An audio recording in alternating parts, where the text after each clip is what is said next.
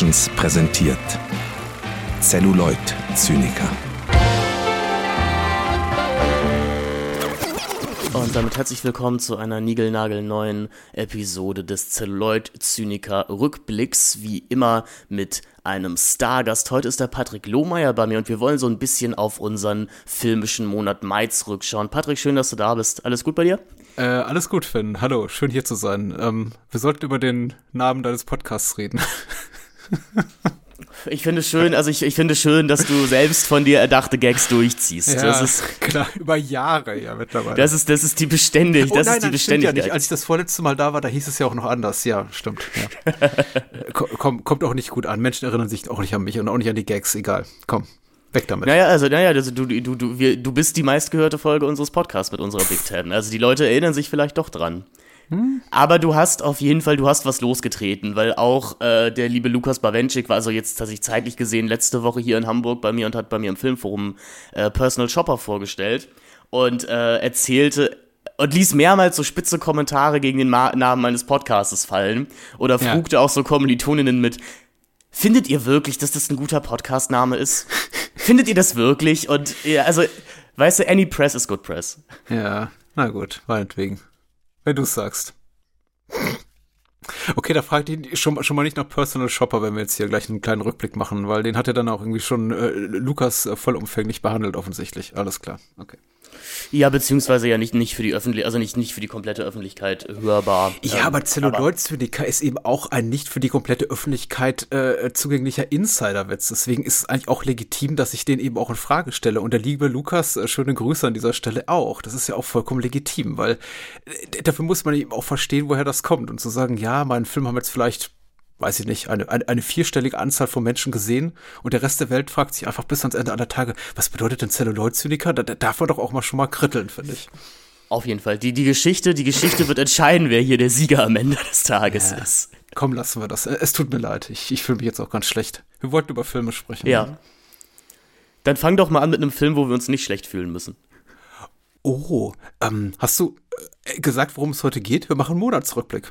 Genau, wir machen einen Monatsrückblick, wo wir ein bisschen locker und entspannt über High- und Lowlights unseres filmischen Monats Mai reden wollen. Mhm. Also so ein bisschen losgelöst von, de, von ja, dem sonstigen Vorbereitungs- und Content-Zwang des Podcasts. Genau, hier geht es einfach eher darum, so ein bisschen frei von der Leber wegzureden. Mhm. Genau. Mhm. Genau, mehr oder weniger der Mai 2023, auf den wir uns geeinigt haben. Wir grätschen vielleicht auch schon mal in den Juni rein oder vielleicht in den April. Wir werden mal gucken, ja, was es eben so interessiert. Richtig. Aber ich blicke gern zurück. Ich habe nämlich ausnahmsweise auch im Mai äh, mal geschafft, ein paar aktuelle Titel zu gucken und vielleicht äh, ist das hier die einzige Möglichkeit, sie mal zur Sprache zu bringen. Weil normalerweise tue ich das, wenn überhaupt, nur auf Letterbox und da bin ich doch eher faul geworden, so in den letzten Monaten. Also will heißen, öfter einfach nur mal ein paar Sternchen, meistens ein, zwei Sätze, aber mehr auch nicht. Tja. Genau, das dachte ich mir nämlich auch. Es gibt ja immer mal so Filme, wo man irgendwie ein bisschen eine Meinung zu hat, aber die keine ganze Episode rechtfertigen würden. Ähm, genau, und die sind hier herzlich willkommen. Ja. Irgendwie ist so mein Mai ein bisschen beliebig, aber ich fange mal an mit etwas, was nicht beliebig ist und dann können wir einfach so im Wechsel kurz mal zurückblicken auf die Filme, die uns interessieren. Ähm, und ich äh, bringe den einzigen Film zur Sprache, der ich glaube wirklich ein, nee, einer von zwei Filmen, der wirklich ein Mai-Film ist und das ist Bo is Afraid von hm. Ari Aster. Ähm, den habe ich gesehen in einem, bei einem exklusiven Kino-Event. Ich würde das gar nicht so ins Lächerliche ziehen, ehrlich gesagt, weil es ist total nett, dass, ich glaube, der deutsche Verleih ist Leonine Studios oder Leonine, heißen die so? Keine Ahnung. Ich, ich sage immer Leonine. Na, man, man, man liest es, aber man spricht sie aus und dann, ja, da passiert einem eben sowas. Man muss plötzlich das Wort sagen und stellt, stellt fest, es klingt echt blöd, wenn man es laut sagt. Also Leonide, Leonide Studios ist der Verleih und ähm, die selbst oder deren PR-Butze haben eben eine Einladung ausgesprochen für so ein Special Screening ähm, im Rahmen von Ari Asters Europa-Tour, wo er eben durch Kinos tingelte und seinen Film vorstellte, also nicht vorstellte, sondern eben in, an einem Q&A teilnahm. Ähm, nach dem Screening und ja, war total nett, haben sie ihm eingeladen. Hab den Nils eingepackt von der Cine Couch. War, war auch ganz schön. War mal in Schöneberg im Kino. Mhm. Der Film, ja, der, der Q&A war ziemlich furchtbar, ähm, weil Ari Aster echt eine sehr einsilbige Type ist und äh, eben nicht nur nicht gern über seine eigenen Filme redet, sondern eben auch das, was er erzählt, wenn er ein Anekdötchen erzählt, das alles sehr, sehr lame ist einfach. Also da war ich echt enttäuscht von so. Was waren die größten Widrigkeiten beim Dreh? Auch eigentlich lief all, alles gut. Also das habe ich jetzt mal verkürzt gesagt. Er, er braucht für diese Antwort drei Minuten. Ähm, und äh, wie war es mit Joaquin Phoenix zusammenzuarbeiten?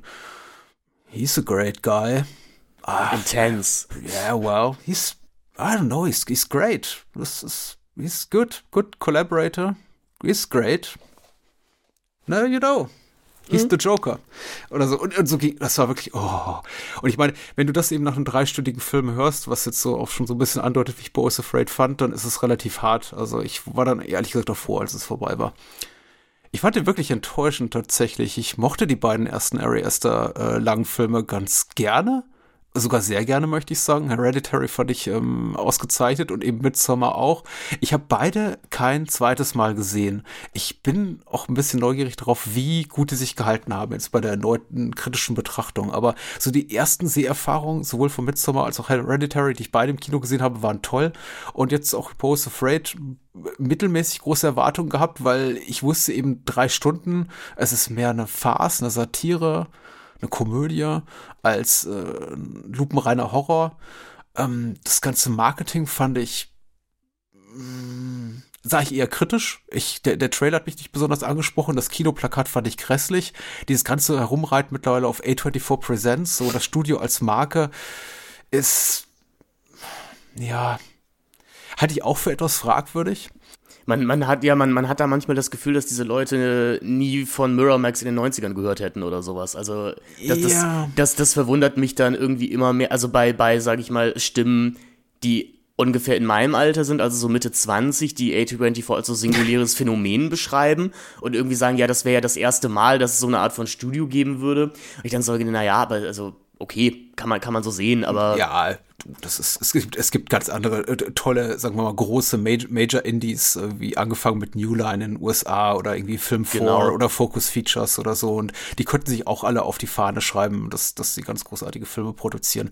Aber die haben es eben nie gemacht. Und ich meine, gerade Focus Features oder, oder Miramax hätten es auch irgendwie tun können in der Zeit, in der sie eben ihre Hochphase hatten. Aber ja, haben sie eben nicht. Ich habe, also warum ich das kritisch sehe, ist eher, weil ich sowas eben auch schon habe kommen und gehen ssehen und ich und dann eben auch an einem bestimmten Punkt das so so ein, naja, das auch irgendwann so ein bisschen zum mich zum Fremdschämen brachte. Äh, ich, ich dachte, denke da zum Beispiel an die an die Wiederhochzeit von Disney in den späten 80ern, frühen 90ern und dann ihren, ihren Niedergang in den späten 90ern, als eigentlich so Pixar das Ruder übernahm, zumindest was so die Popularität des Publikums betraf. Und dann irgendwie, man anfing quasi die Dekade mit Disney präsentiert, der neue Disney-Film. Disney, was weiß ich, äh, das, das, mhm. äh, die kleine Meerjungfrau, äh, Schön und das Biest und so weiter und so fort. Und man hat irgendwie, immer, je, je weiter, je unerfolgreicher die Filme waren, immer mehr versuchte, das, das Disney-Ding zu verstecken. Und ich dachte, ja, weiß nicht, seid mal nicht zu großspurig, weil es kann ganz schnell irgendwie umkippen, der Backlash kommt mit Sicherheit und dann heißt es plötzlich, oh, A24, ich kotze im Kreis, ich kann es nicht mehr sehen. ähm, mit Blumhouse sind wir auch fast schon da, finde ich. Also, das ist so, ja. dieses, dieses Ding ist mit Blumhouse präsentiert. Oh. Aber ich wollte über Boys Afraid reden. Äh, drei Minuten, ähm, nicht mehr, äh, zu diesem Drei-Stunden-Film. Ich, ich er hat ungefähr das gemacht, was ich erwartet hatte, nämlich nicht viel. Will heißen, ich wurde ähm, trotz niedriger Erwartungen auch, auch, noch enttäuscht. Ich, ich finde es ein bisschen problematisch äh, an der Stelle, also ein Regisseur, der offenbar nicht äh, mit den Ressourcen, die ihm da in die Hand gegeben werden, wirklich umgehen kann und ihm völlig äh, zügellos hier sein Ding machen zu lassen, das so auf die Leinwand zu bringen, wiederum dritte Mal das jetzt sage, halte ich für fragwürdig, weil für mich hat das eben nicht, nicht Kopf noch Fuß, nicht, nicht hat noch Fuß oder wie sagt man, egal. Ähm, der, der Film meandert ziellos herum. Ich fand die erste Stunde vergleichsweise stark, den Mittelteil unerträglich und das Ende wurde, da, das hat mich eigentlich nur, dadurch wurde ich, da wurde ich eigentlich nur wachgehalten durch die Erwartung oder Hoffnung darauf, dass das am Ende alles einigermaßen Sinn ergibt. Nicht auf einer rein erzählerischen Ebene, also was die Logik der Story betrifft, äh, sondern einfach auf einer emotionalen, dass es sich rund anfühlt, dass das Ding irgendwie endet und ich sage, okay, das fühlt sich für mich äh, einfach emotional befriedigend an, mhm. weil ich wusste zu dem Zeitpunkt schon längst nach zwei Stunden, okay, das ist einfach, also rein, rein erzählerisch habe ich da nichts zu erwarten, also auf einer reinen Plot-Ebene. Ähm, aber auch das kommt nicht. Und am Ende ist es eben, ja, ich möchte nicht spoilern, das wollen wir heute sowieso generell nicht, aber es ist eben wirklich ein, dreistündiger Dick-Joke, so hat irgendjemand, ein, ein schlauer Mensch bei Letterbox genannt, der, der Ole aus Potsdam war das, glaube ich, auch Gruß an dieser Stelle, er hört uns wahrscheinlich nicht, egal.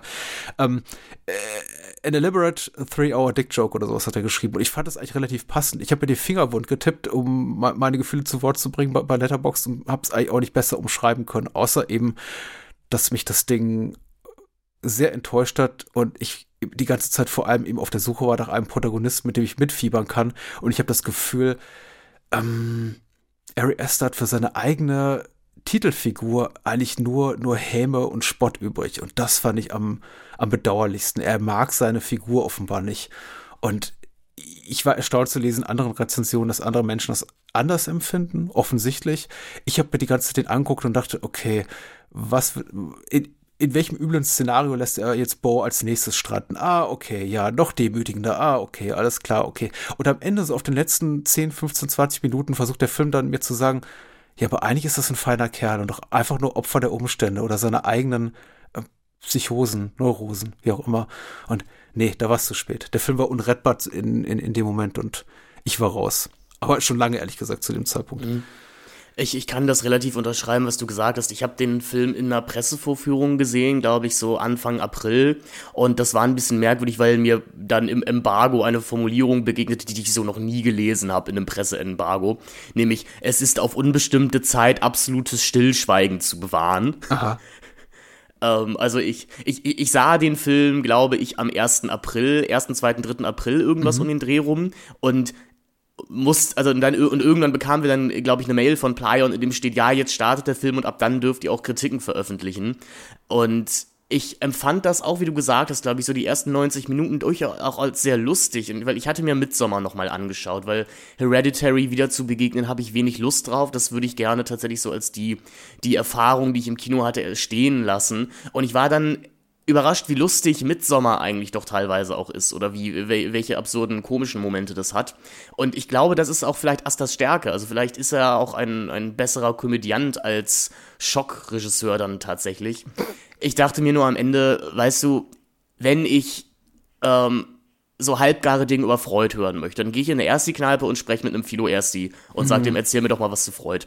Dann mhm. muss ich mir eigentlich nicht diesen Drei-Stunden-Film anschauen ich wäre jetzt mal gespannt, wie so die Zukunft oder zu dem Film sich verhalten wird. Also ob wir in 20 Jahren sagen, das ist auch so eine Art Heaven's Gate oder doch eher nicht. Ähm, das könnte vielleicht nochmal spannend sein, sich mit dem Film nochmal zu beschäftigen.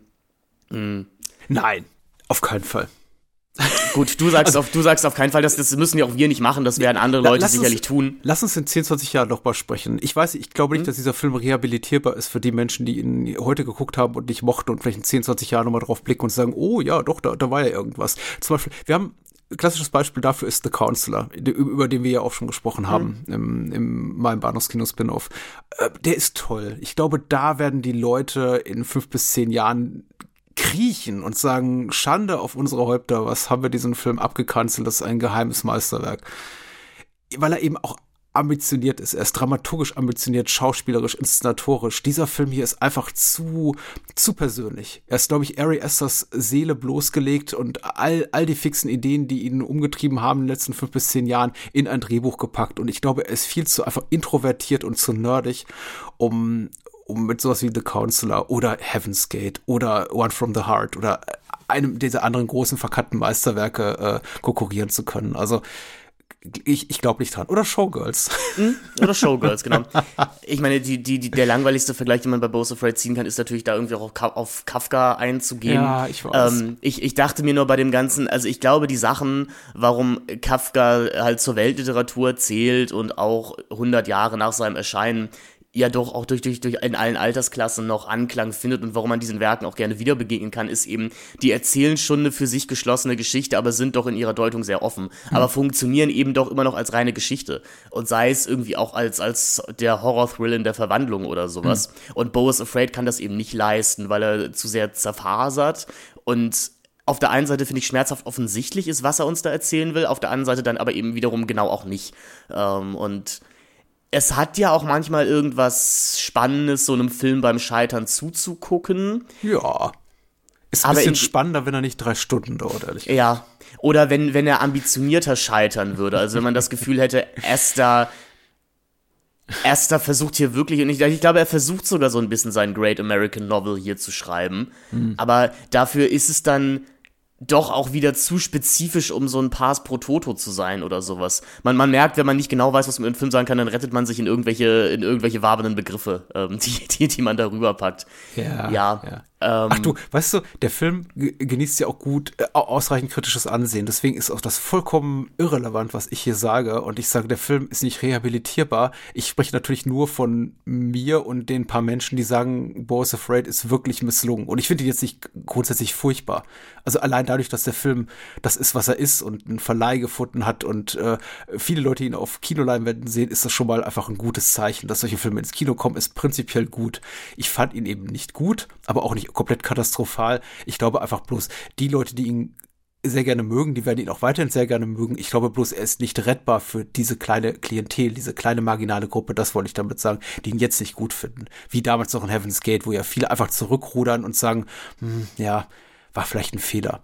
Wie, ähm, ich glaube, Roger Ebert bei seiner Blue Velvet Kritik, wo er dann irgendwie jetzt nach 20, 30 Jahren sagte so, ja, ich glaube, das ist doch gut. Ich hatte Unrecht. Genau. Ja.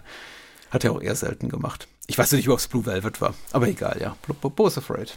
Zwei von ich, fünf Sternen. Hm?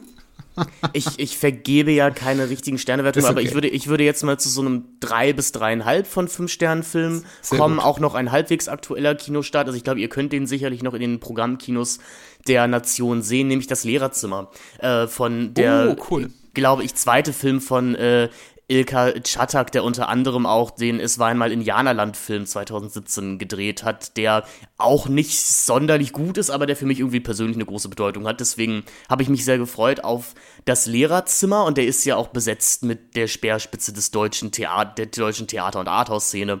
Also Leute wie Leonie Benisch, e-, Eva Löbau, mhm. ähm, die, also auch, auch alles Leute, die genauso gut perfekt in Marenade-Filmen rumlaufen könnten oder sowas.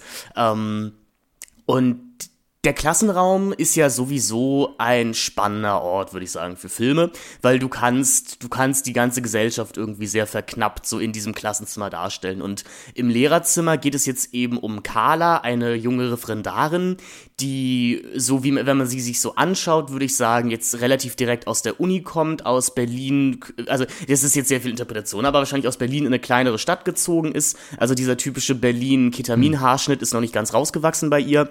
Und sie geht eben auch sehr idealistisch, sie ist Mathe- und Sportlehrerin, an ihren Job heran. Es ist ihr sehr wichtig, den Schülern auch ein, ein gesellschaftliches Miteinander beizubringen und ähm, die nicht ganz so nicht ganz so subtile Metapher des Films ist eben, es, der ganze Film beginnt mit einem Matheproblem, in dem sie eben sagt, ein Beweis ist halt nur dann ein Beweis, wenn es komplett stichhaltig ist. Also wir, wir können in der Mathematik nicht aufgrund von Vermutungen oder weil das sich eben gut anfühlt, sagen, so ist es. Nein, wir müssen, wir müssen Sachen beweisen. Hm. Ähm, Jetzt ist es so, jetzt verschwinden an dieser Schule immer häufiger Wertgegenstände aus den Klassenzimmern und die ach so korrekte Lehrerschaft verdächtigt natürlich sofort die Kinder ähm, mit migrantischem Hintergrund oder äh, in doch auch teilweise sehr drastischen, man muss das schon so nennen, Verhörsequenzen.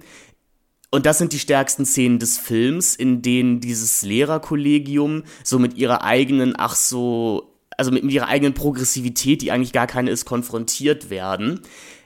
Carla möchte sich selber aufmachen, dieses Problem zu lösen und äh, lässt ihre Laptop-Webcam mal an in, der in, in, in einer Lehrpause im Lehrerzimmer. Du darfst es aber nicht mehr verraten. Ich habe den Film noch nicht nee, gesehen. Das ist auch nicht. Also das sind die ersten zehn Minuten des Films. Okay, das, ist das, das, ist, das ist das ist die, die Prämisse, sage ich mal so. Hm. Ähm, sieht dann, dass jemand ihr Portemonnaie klaut und man sieht ein Kleidungsstück der der Person, die das getan haben könnte. Mhm. Und sie weiß auch, wer das ist, versucht diese, dieses Problem erstmal auf kleiner Ebene zu lösen und wie das dann immer ist, ist das natürlich nicht möglich und es schlagen sich riesige populistische Wellen.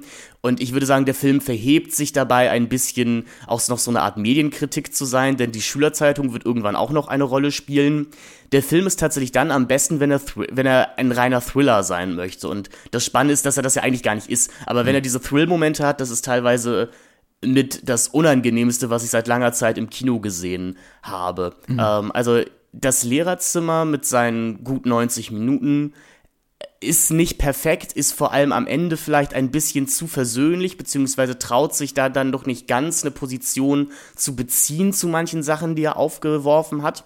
Aber alleine für das Spiel von Leonie Benisch äh, und Eva Löbau würde ich diesen Film durchaus empfehlen. Und ich habe mich gefreut, weil ein ehemaliger Ersti von mir, für, für den ich damals äh, Tutor in der ersten Woche des Studiums war, äh, Setrunner war bei diesem Film. Also ich habe mich sehr gefreut, seinen Namen dann im, äh, im Abspann zu lesen. Ach cool. Ähm, also äh, findet ihr bestimmt, also äh, ist, denke ich, so langsam am Auflaus, äh, Auslaufen jetzt, aber ist sicherlich noch zu sehen in den Programmkinos hier und da der Nation und ist ja, denke ich, auch eine ZDF- und Arte-Co-Produktion, der wird schnell auch in den Mediatheken auftauchen, da bin ich mir sicher.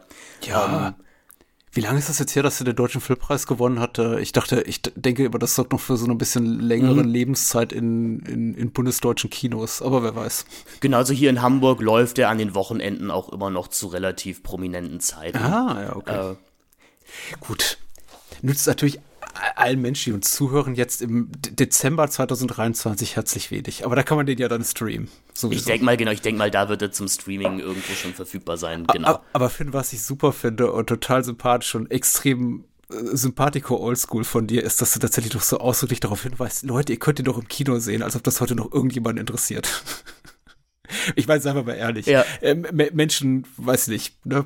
File-Sharing, Streaming. Es gibt so viele Möglichkeiten. Wenn, wenn jemand einen Film gucken will, dann machen sie das schon. Ich glaube, dann sagt keiner, oh, mal gucken, in welchem absurden Programmkino am, am, am Rande von Hamburg äh, das Ding noch um 23.30 Uhr an einem Dienstagabend läuft. Ich, gut, ich, ich gut, sehe, was, sagst. genau, ich sehe, was du meinst, aber gerade Filme wie das Lehrerzimmer freuen sich natürlich auch sehr über Publikum. Ja. Denn es ist auch mal wieder es ist, es ist ein deutscher Film und also in Anführungszeichen, das möchte ich gar nicht, das möchte ich gar nicht verstecken. Aber es ist eben ein sehr guter deutscher Film. Es ist sicherlich auch geeignet dafür, den Leuten mal zu zeigen, die sagen, deutsches Kino wäre nur Elias Mbarek und Till Schweiger. Ja. Und wie du schon gesagt hast, so ein Filmpreis ist dafür, glaube ich, auch immer eine ganz gute, ähm, eine, eine, eine ganz gute Sache. Mhm. Habe ich noch nicht gesehen, möchte sehen, möchte ihn sehen. Ich mhm. musste mich kürzlich darüber äh, entscheiden für das Lehrerzimmer oder Roter Himmel, über den ich gleich noch sprechen möchte äh, habe ich dann für Roter Himmel entschieden. So. Einfach weil ich dachte, es ist der bessere Kinofilm. Wenn ich schon einmal die Möglichkeit habe, diesen, diesen Monat im Mai im, ins Kino zu gehen, nee, ich war eigentlich zweimal im Kino, ähm, dann, ich war dreimal im Kino, meine Güte, aber in dieser, in dieser Woche ins Kino zu gehen, dann war es eben Roter Himmel und nicht das Lehrerzimmer. Äh, worüber wollte ich noch reden?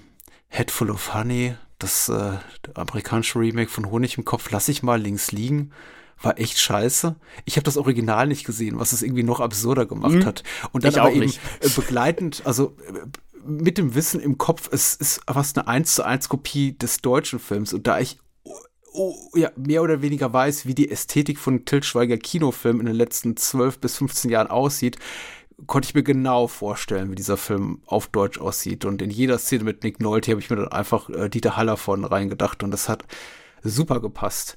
Also das, äh, dieses Schnittinferno ist absolut großartig. Also man kann ja irgendwie dieses, ne, dieses ganze äh, sch schlimme Color-Timing und die Schauspielführung und der Musikeinsatz, das ist ja auch alles sch schlimm genug, aber ich finde irgendwie alles noch erträglich. Aber was der da, also irgendwie an Schnitten pro Minute da reinhaut, das ist absolut irre. Mitten in den Satz reingestellt, Close-up totale äh, über, über die Schulter von vorne irgendwie und du hast das Gefühl, okay, was hat er jetzt gerade gesagt? Ich hätte gerne einen Löffel Zucker in meinen Kaffee. Und in, in diesen Satz schafft es irgendwie Till, Till Schweiger als, als Regisseur und Editor offensichtlich höchstpersönlich irgendwie viermal reinzuschneiden. Komisch. Also vielleicht auch schon fast bewundernswert. Der Mann ist wahnsinnig. Oder betrunken, wie, oder betrunken, wie der Oder beides. Schreibt. Ja, oder beides, ja. Äh, nee, was aktuelles, über das ich sprechen wollte. Äh, Wenn es für dich okay ist, würde ich äh, ein, zwei Worte verlieren über Fall. Vier, vier Reaches New Heights. Hast du den hm? gesehen? Nee, habe ich nicht. Der, also der, der reizte mich nicht wirklich und Nein. er bekam, er bekam ja auch ähm, in, ich glaube, man kann fast sagen, unserer Bubble, ich glaube, wir teilen uns hier und da so ein bisschen ein paar Letterboxd ja. Friends. Jetzt auch keine, keine, keine Wertung, die sagen, das musst du gucken. Ähm, der ist das, wir, was er ist, ja. Ja, Nein, weil ich glaube, wir sind ja beide auch, auch Menschen, die äh, vielleicht, also die, die unsere Freundesliste hier so ein bisschen, ja, kuratiert ist so ein schlimmes Wort, ne? Aber ich, ich folge eben auf Letterbox größtenteils Menschen, deren, deren, auf deren Meinung ich auch irgendwie was gebe, so und wo ich, wo ich weiß, wo die herkommen, wo ich weiß, wenn die was gut finden oder nicht, dann kann ich da relativ für mich schon raus, rauslesen, ob ich das sehen möchte oder nicht. Und bei Fall wirkte das eben nicht so. Ähm, und da auch meine Eltern den doof fanden, äh, dachte ich mir, okay, dann, dann muss ich den nicht sehen. Aber äh, habe ja. ich da Unrecht oder? Nee, ich finde das durchaus guckbar. Der ist genau das, was er vorgibt zu sein. Es ist ein High-Concept-Thriller mit der Prämisse, ähm, zwei junge Frauen gestrandet auf einem 600 Meter hohen Funkturm mitten in der Wüste. Ähm, Mobiltelefon funktioniert nicht, abseilen können sich auch nicht. Äh, ist ja, eine der beiden hat gerade ein schwerwiegendes Trauma hinter sich Und da gibt's eben zwei, drei Twists and Turns, äh, ziemlich genau die, die du erwartest. Äh, ich glaube, der große Nachteil des Films ist, er ist mit einer Stunde 50 einfach mal eine knappe halbe Stunde zu lang um das einfach so ohne, ohne dass ihm die Puste ausgeht, durchzuziehen. Ähm, ansonsten aber erstaunlich klassisch konstruiert. Ähm, auch was so den Einsatz der, des einen großen Stars, der in diesem Film auftritt für ungefähr fünf Minuten, das ist Jeffrey Dean Morgan, vor allem eben bekannt aus um, The Walking Dead äh, der, der kurz mal am Anfang und, und zum Ende zu sehen ist, so quasi so die eine große Starrolle, mit der du quasi wahrscheinlich auch das Budget für, für diesen Film zusammenkratzt, von wegen, hey, wir haben Jeffrey Dean Morgan äh, für, für zwei Drehtage. Und der, der Rest finanziert sich quasi von selbst. Und so guckt sich eben dieser Film auch. Also der, der Rest des Casts sind überwiegend No-Names und die sitzen eben da teils echt da auf dem, auf dem, also on location auf so einem Funkturm, den sie nachgebaut haben, natürlich nur ein Teil davon, die Spitze davon, teilweise eben auch vor, vor einem Greenscreen im Studio ganz offensichtlich. Und ach, das guckt sich alles ganz spannend. Wie kommen die da runter? Wie kommen sie eben nicht da runter? Zwei, drei Twists and Turns. Ich glaube, die meisten habe ich erwartet. Einer hat mich ähm, authentisch überrascht. Und ich glaube, der, der größte Haken neben der Laufzeit an dem Film ist einfach, dass die, die Figuren, unsere beiden Heldinnen quasi, möchte ich sie mal nennen, nicht wirklich sympathisch sind. Die nerven einfach ohne Ende. Also, weil die sind einfach so, so oberflächlich also wie, wie, wie es, wie es einfach nur geht. Also das ist wirklich, ich war, also das ist nicht, vielleicht ist es auch einfach für, für eine Generation von KinozuschauerInnen gemacht, der ich nicht mehr angehöre. Menschen, die sich den ganzen Tag TikTok reinziehen und äh, gewohnt sind, dass Leute in, in, in kurzen Phrasen und, und Bubbles reden und ich weiß auch nicht, vielleicht ist das irgendwie das Ding, aber alleine, dass die eben quasi so Vlogger oder InfluencerInnen sind und das irgendwie alles aufnehmen und, und kommentieren und äh, quasi auch ihren ganzen Trip wie so ein irgendwie, dann, dann, dann quasi Livestream ist alles so, oh, ja. Ich war, äh, wirkt alles wie eine Anbietung an eine jüngere Zielgruppe und ich hätte es nicht gebraucht, aber ja, klar, kannst du weggucken.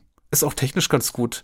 Hast du, und ich wollte mal erwähnen, weil ich einfach nur anekdotisch, weil ich es ganz lustig fand, der Film war ja ur ursprünglich, glaube ich, für, nicht konzipiert für eine bestimmte Altersfreigabe, aber hatte eben relativ viele Flüche drin und offenbar hat man da tatsächlich äh, zu, zum ersten Mal so mit so Deepfake-Technologie einen Film nachträglich zensiert und äh, erstmal natürlich von der Tonspur die ganzen Fax und, und sonst was rausgenommen, aber dann eben auch mit so einer Deepfake-Technik einfach die Münder nachgebaut, damit sie eben auch wieder die, die Lippen sich adäquat bewegen zu, zu weiß davon nicht. Davon hörte ich, davon, davon hörte äh, Crap statt Fuck oder, oder, oder Freaking statt Fucking und äh, es ist echt gelungen. Also ich habe ein bisschen drauf geachtet und ich habe, glaube ich, man sieht es ein, zwei Mal, aber äh, ich fand das äh, spannend. Ich verfolge diese Technologien, ehrlich gesagt, mit großer Spannung, mit großem Interesse. Also.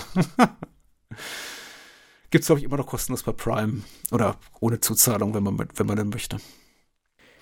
Was hast du denn noch Schönes hier? Auf Was habe ich noch gesehen? Ich, ich, ich, kann mal so ein paar wirklich aktuelle Kinostarts mal eben abarbeiten, weil dafür ist dieses Format perfekt so. Also ich, ich habe unter anderem, ich habe mir Spider-Man Across the Spider-Verse angeschaut. Oh ja, den ähm, feiern alle ab. Der, der beste, beste, Film aller Film Zeiten. Aller Zeiten. Ja. Genau. Und ich, ähm, ich, ähm, ich, ich begab mich in diese PV, ich schrieb meine Kritik, äh, trat meine Schicht in dem Café an, in dem ich arbeite, und drei Stammkundinnen kamen nacheinander zu mir und meinten, Finn, du hast doch einfach kein Herz. Du hast Unrecht.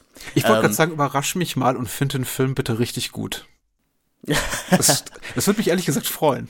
Ich sag jetzt mal so, ich, ich fand ihn nicht schlecht. Das okay. ist was, ähm, der Film hat, also sagen wir, das größte Problem des Filmes ist, ähm, auch irgendwo seine größte Stärke. Also der Film ist tatsächlich wirklich ein zweieinhalbstündiger visueller Trip, der teilweise auch wirklich finde, fand ich hart an die Grenzen des Visu, also des, des, des hirnlich noch Erträglichen geht. Mhm. Und das hatte, vor allem weil wir ja um 10 Uhr morgens starteten mit diesem Film, das hatte tatsächlich so ein bisschen was davon, wenn du irgendwie nach 20 Stunden aus irgendeinem Techno-Club kommst und so mit letzten Kräften noch zur Garderobe gehst und deine Sachen wieder rausholst. Also ähm, aus diesem Film in die Realität zurückzukommen, war eine interessante Erfahrung, was den Film aber ein bisschen zerstört, und das ist auch jetzt wirklich nur meine Meinung, weil der, der Rest der Welt sieht ja anscheinend nicht so, ist das Drehbuch, an dem unter anderem Phil Lord und Chris Miller mit äh, geschrieben haben, also die, die 21 und 22 Jump Street und Lego Movie Guys, mhm. die ja auch sehr symptomatisch für eine gewisse Art von Humor stehen, wo ich gar nicht mal sagen möchte, dass das 2013 nicht durchaus zeitgeistig war,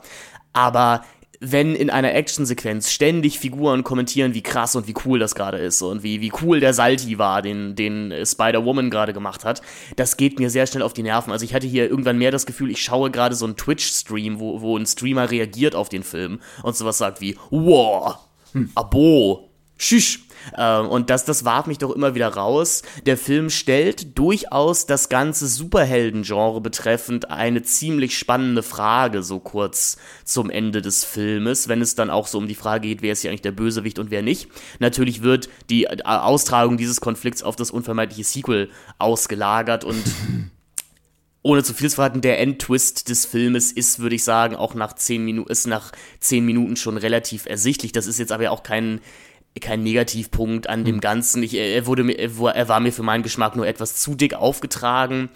Ähm, ich wäre jetzt wirklich gespannt, was sie mit der philosophischen Fragestellungen, die sie in diesem Film aufmachen, dann in ihrem dritten Teil tatsächlich machen. Weil das hätte das Potenzial, dass wir tatsächlich mal von einem Achtung, äh, schlimmes Wort, erwachsenen Superheldenfilm sprechen könnten.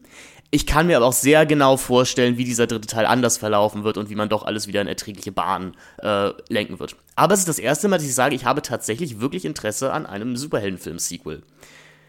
Ansonsten habe ich mir noch den, den zehnten Transformers, äh, nicht Transformers, den zehnten Fast and Furious angeschaut. Es war mein erster Fast and Furious Film. Ähm, und ja? Ja, es oh. war mein erster Fast and Furious Film.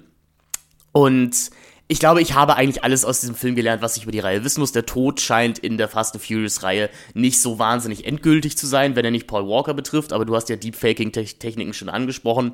Mal gucken, was da so in fünf, sechs Jahren möglich ist. Ähm, der Film ist ehrlich gesagt auch nur so ein America-Fuck yeah davon entfernt, Team America 2 zu sein. Okay. Also, was unsere Guten, also was die Fast Family hier als Weltpolizei an Kollateralschäden auf der Welt verursacht, ähm, geht, geht eigentlich auf gar keine Kuhhaut und es, es gibt einen sehr schönen Moment. Also in der ersten Dreiviertelstunde des Films wird halt halb Rom zerlegt von den Furious Guys und dann gibt es so unmotivierten einen Einspieler von einer Nachrichtensendung, wo gesagt wird, ja, zum Glück sind ja keine Personen zu Schaden gekommen. Und du denkst ja, ja, genau. Ja. Ähm, es gibt hier und da äh, hinreißende Sentenzen unserer Charaktere, wie Vin Diesel, der am Ende sagt, du hast mir alles genommen, meine Familie, äh, mein, äh, meine Familie, mein Sohn, meine Ehre, aber du hast vergessen, mir die Straße zu nehmen. Ähm, und also das sind dann natürlich durchaus Momente, wo man im Kinosaal mal aufjubeln kann. Soll ja drei Teile jetzt geben vom zehnten Teil äh, und dann noch einen elften. Was mir gar nicht gefallen hat und ähm, ist, ist Jason Momoa als Bösewicht. Ich verstehe nicht, warum wir im Jahre 2023 Bösewichte noch queer coden müssen und auch so, exzess so exzessiv.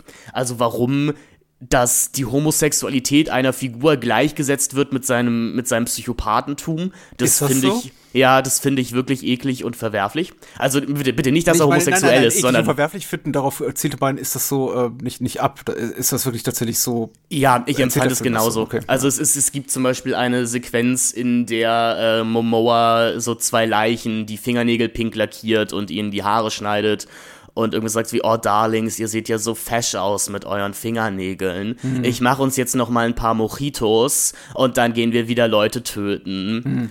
Ähm, und also ich glaube, ich weiß, was sie da machen wollten. Also, dass du Jason Momoa, der für so eine gewisse Art von Hypermaskulinität stehst, ja. in dieser Rolle besetzt. Ich find's aber richtig scheiße.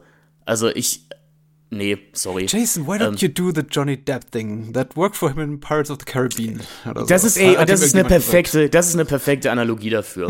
ähm, ja, also ich, ich denke mal, niemand außer mir geht in den zehnten Fast and Furious, ohne die Teile davor gesehen zu haben. Also ich denke, ihr wisst genau, was ihr da bekommt. Ich bin aber auch als Mensch, der der Reihe kommt, der keine Kenntnis der Reihe hatte, mhm. nur so durch kulturelle Osmose hier was mitbekommen, doch durchaus gut mitbekommen. Ähm, einen letzten Reveal in der Post-Credit-Scene habe ich nicht verstanden. Da musste ich dann äh, befreundete Kolleginnen fragen, wer das jetzt war. Das wurde mir aber auch schnell erklärt. Also ganz ehrlich, man, man kann zweieinhalb Stunden schlimmer im Kino verbringen, aber auch deutlich besser. Der Film ist natürlich auch viel zu lang. Aber das, mhm. das, das kannst du ja über jeden Film heutzutage sagen. Mhm. Das kann ich über den neuen Ariel genauso sagen wie über Transformers Rise of the Beasts der dahingehend nochmal spannend ist, weil das ist der erste Film, also jetzt der Transformers, wo ich das Gefühl hatte, dass den wirklich eine KI geschrieben hat. Okay. Also als hättest du, als hättest du einer KI gesagt, schreib mal einen Michael Bay-Film. Ähm, ist Michael Bay noch irgendwie involviert als Produzent oder? Nee, habe ich jedenfalls okay. nicht. Also Spielberg ist noch dabei anscheinend. Hm. Ähm, aber äh, Base-Namen habe ich im Abspann jetzt nicht gesehen. Okay, okay. Ist, also man kann Rise of the Beasts gucken, wenn man nochmal ein Best-of-Mixtape des 90er Jahre Hip-Hops haben möchte. Ja, ja. Ähm, aber muss man auch nicht. Uh, uh. Dabei war, ich glaube, Bumblebee äh, relativ populär, also vergleichsweise. Hat das irgendwie auch kein Mensch abgefeiert, aber Menschen sagten, oh, das ist besser als alles, was so macht. Mehr Spin-offs bitte.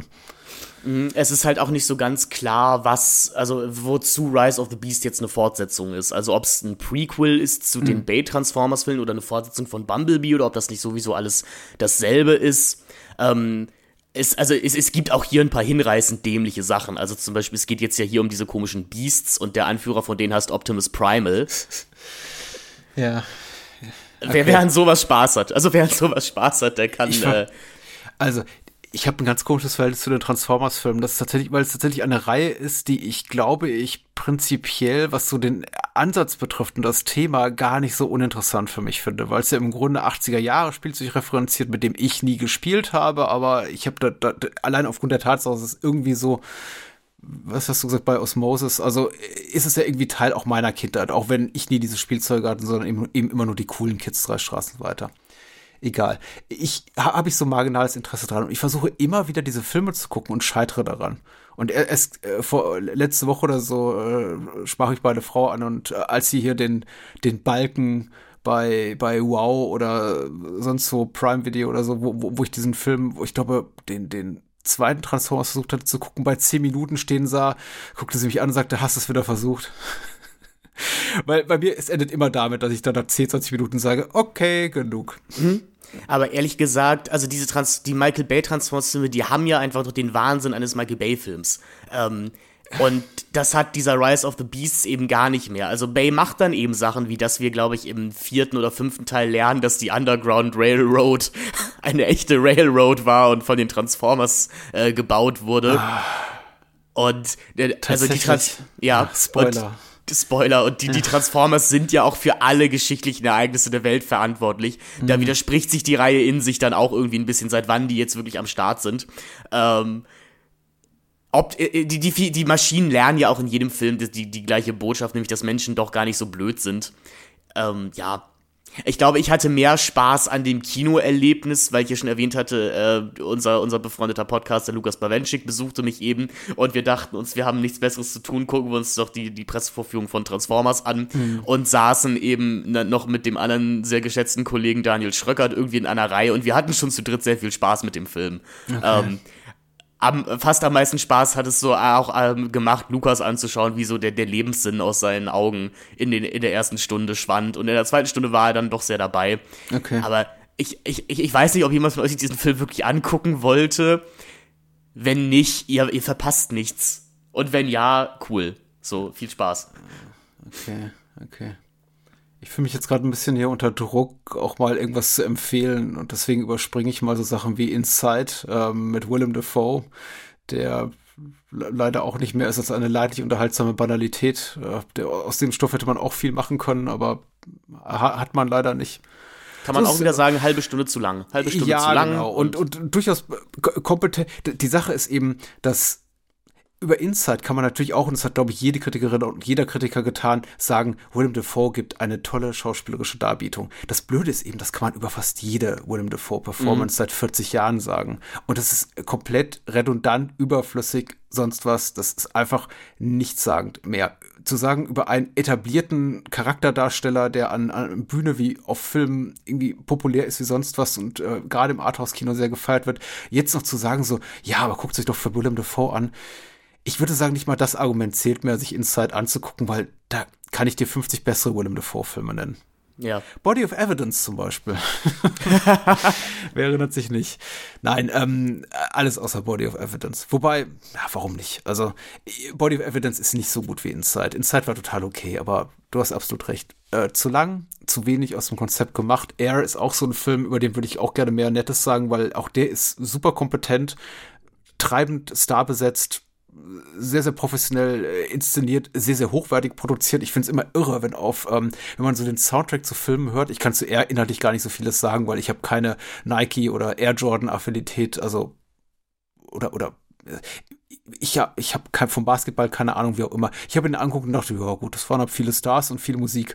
Und gerade beim Thema Musik dachte ich so im äh, Bezug auf Air, ist schon Wahnsinn, irgendwie so einen Film zu gucken und mit, mit dem Wissen oder der Erkenntnis, da stecken allein 10 Millionen Dollar wahrscheinlich einfach in den in, in den Urheberrechten für, für die Songs, die sie alle auf die, auf, auf die Tonspur gepackt haben. Weil so alle fünf Minuten kommt ein neuer Gassenhauer, kommt ein neuer Banger und du hast die ganze Zeit das Gefühl, du hörst so RTL-Radio, Best of 80s. Und ja. äh, das ist, ist absolut irre. Also so, sowas zu hören und sich zu denken, okay, also mit solchen, mit solchen Mitteln werden Filme hergestellt. Das einfach, da, da sitzt jemand wie Ben Affleck, der sagt, oh, haben wir noch irgendwo 10 Millionen Dollar rumliegen. Klar, kauft mal hier 20 Top-Hits der letzten 40 Jahre.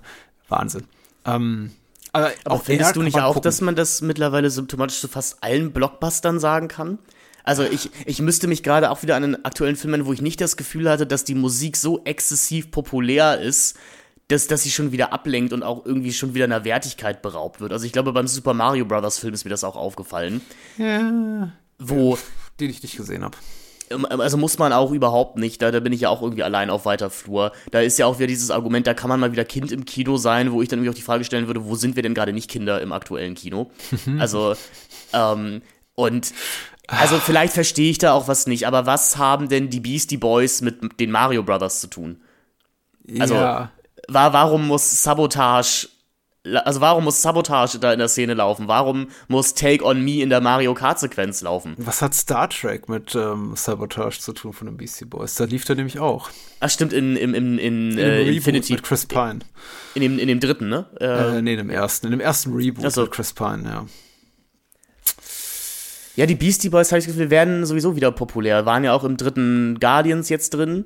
Äh, ja. Ist eine Generationssache, weil natürlich jetzt an den Hebeln in Hollywood und sonst wie Lokalitäten, wo Filme produziert werden, eben genau die Leute sitzen im Alter von irgendwie um die plus minus 40, die eben genau mit dem Scheiß aufgewachsen sind und jetzt sagen so, äh, geil, jetzt können wir endlich all die Filme unterbringen, die, die, die, die Tracks unterbringen, die wir damals gerne schon in Kinofilmen gesehen hätten.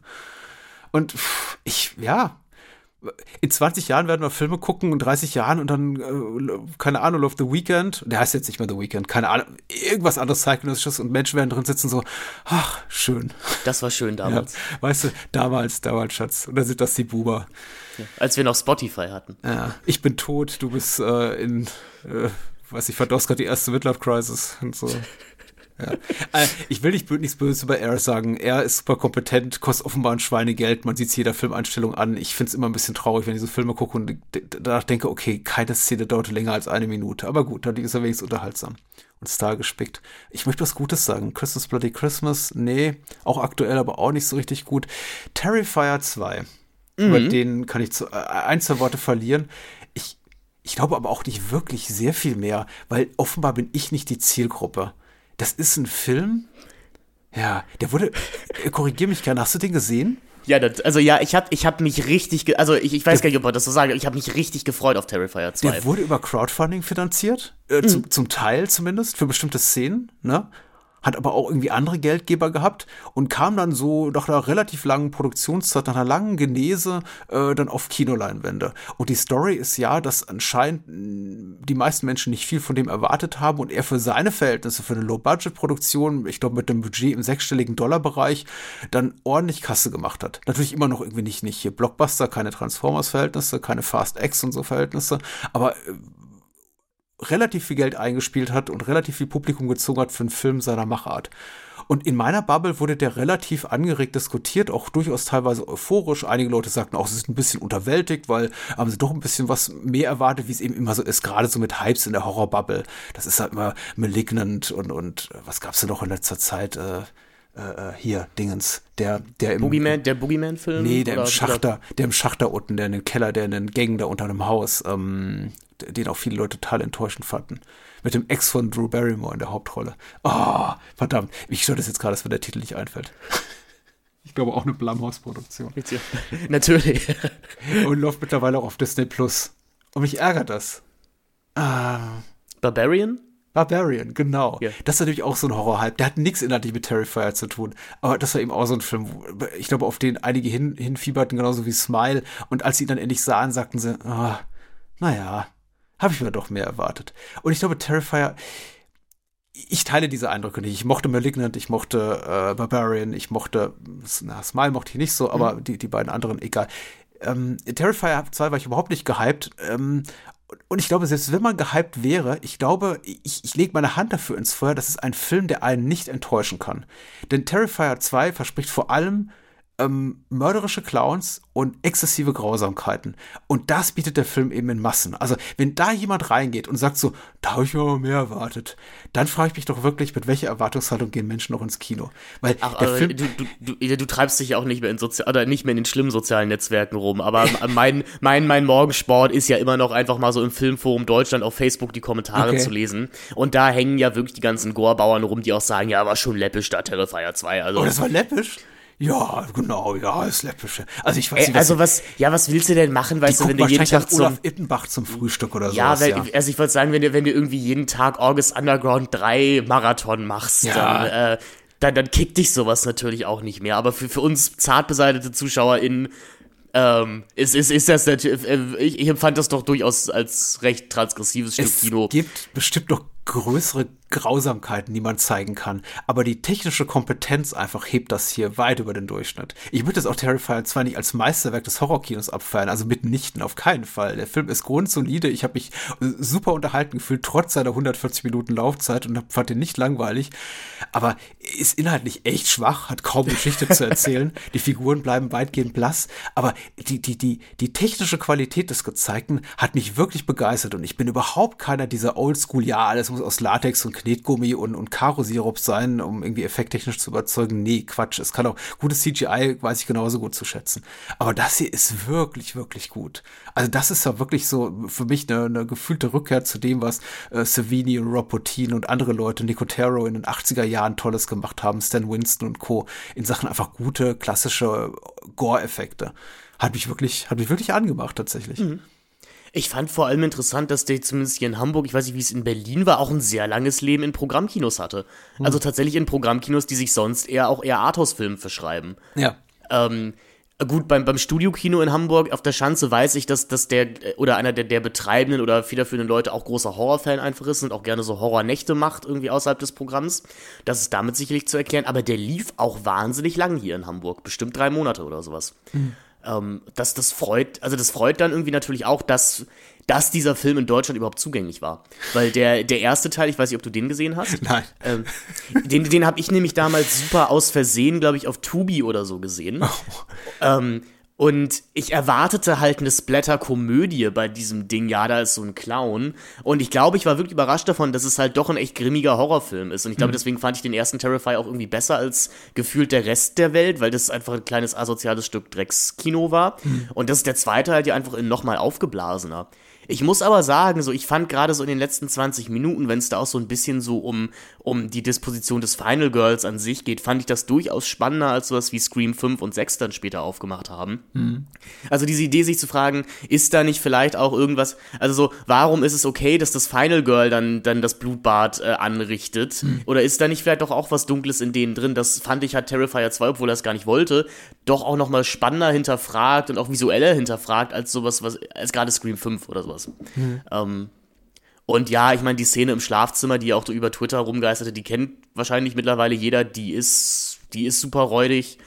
Ähm, ja, aber ich, ich hatte auch sehr viel Spaß mit Terrifier 2. Das kann, kann ich nicht anders sagen. Ich habe, glaube ich, so ein paar mal, paar mal wirklich auch laut gelacht, weil ich mir einfach dachte, das ist, das ist so durch irgendwie an, an manchen Stellen. Ja.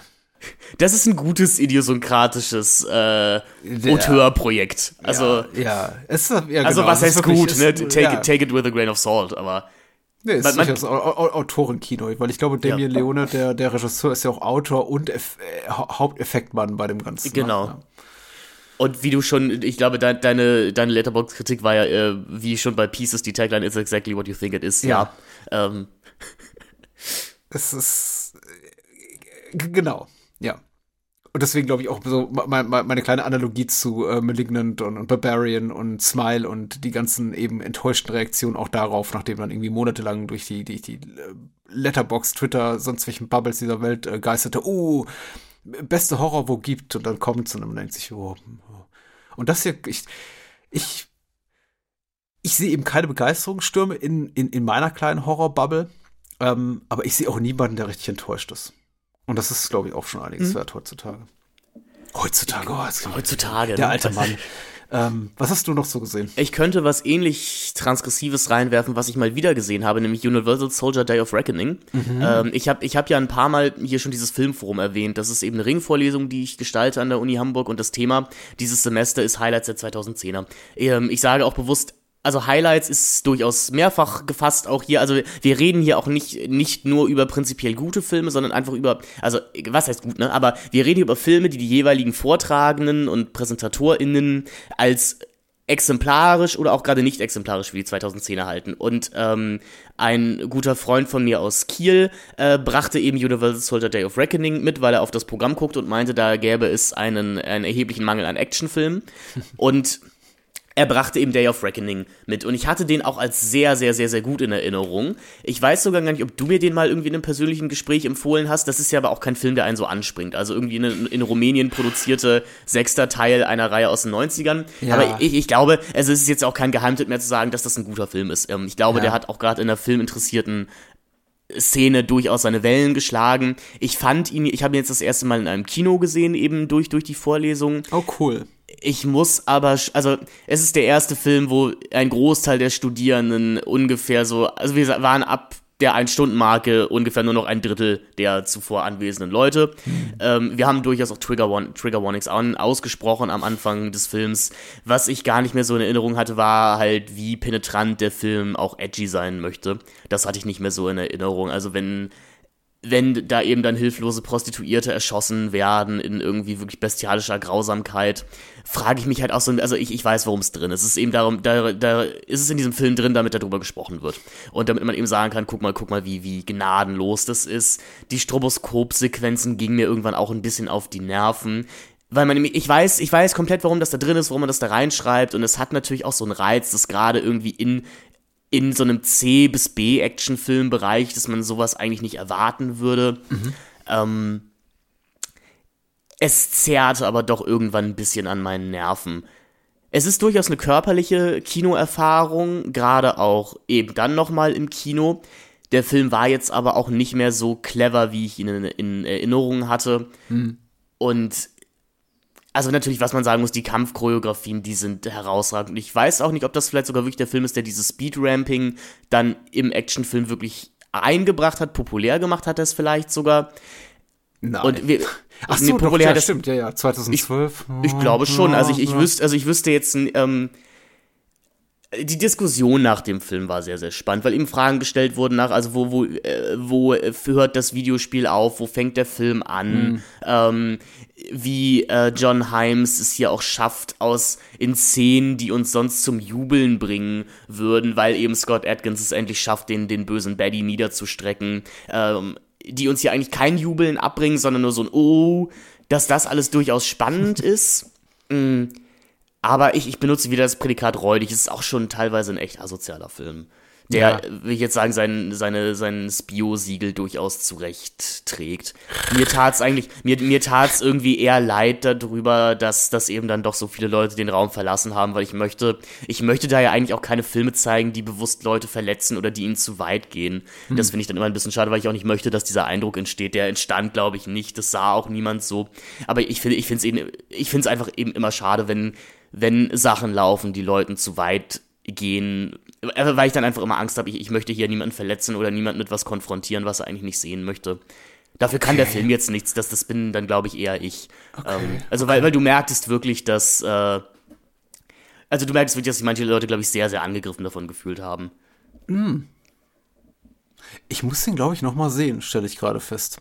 Also ich habe noch Erinnerungen daran an, an mein letztes Wiedersehen mit dem Film. Das war vor plus minus fünf Jahren, auch für eine Podcast-Folge, die ich damals ähm, mit dem Dennis Bastian aufgenommen habe ähm, wo wir den gemeinsam mit Hard Target besprochen haben. Mhm. Und ich glaube, er, er, verlor so im direkten Nebeneinander mit Hard Target ein bisschen, weil den halte ich wirklich für ein unantastbares Meisterwerk von John Woo.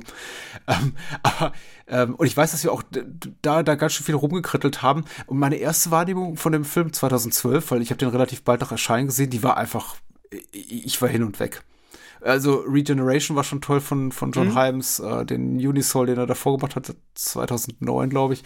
Und 2012 war, also 2012 kam dann eben Day of Reckoning oder 2013 dann in Deutschland raus und das fand ich auch richtig toll. Aber ich, das triggert gerade was bei mir. Also was du sagst, ich, ich glaube auch jetzt beim Wiedersehen habe ich an, als ja hier und da ganz schön asozial und, und unangenehm hart auch, auch, auch wahrgenommen. So ein bisschen hier, der kleine Edgelord will, will uns was beweisen.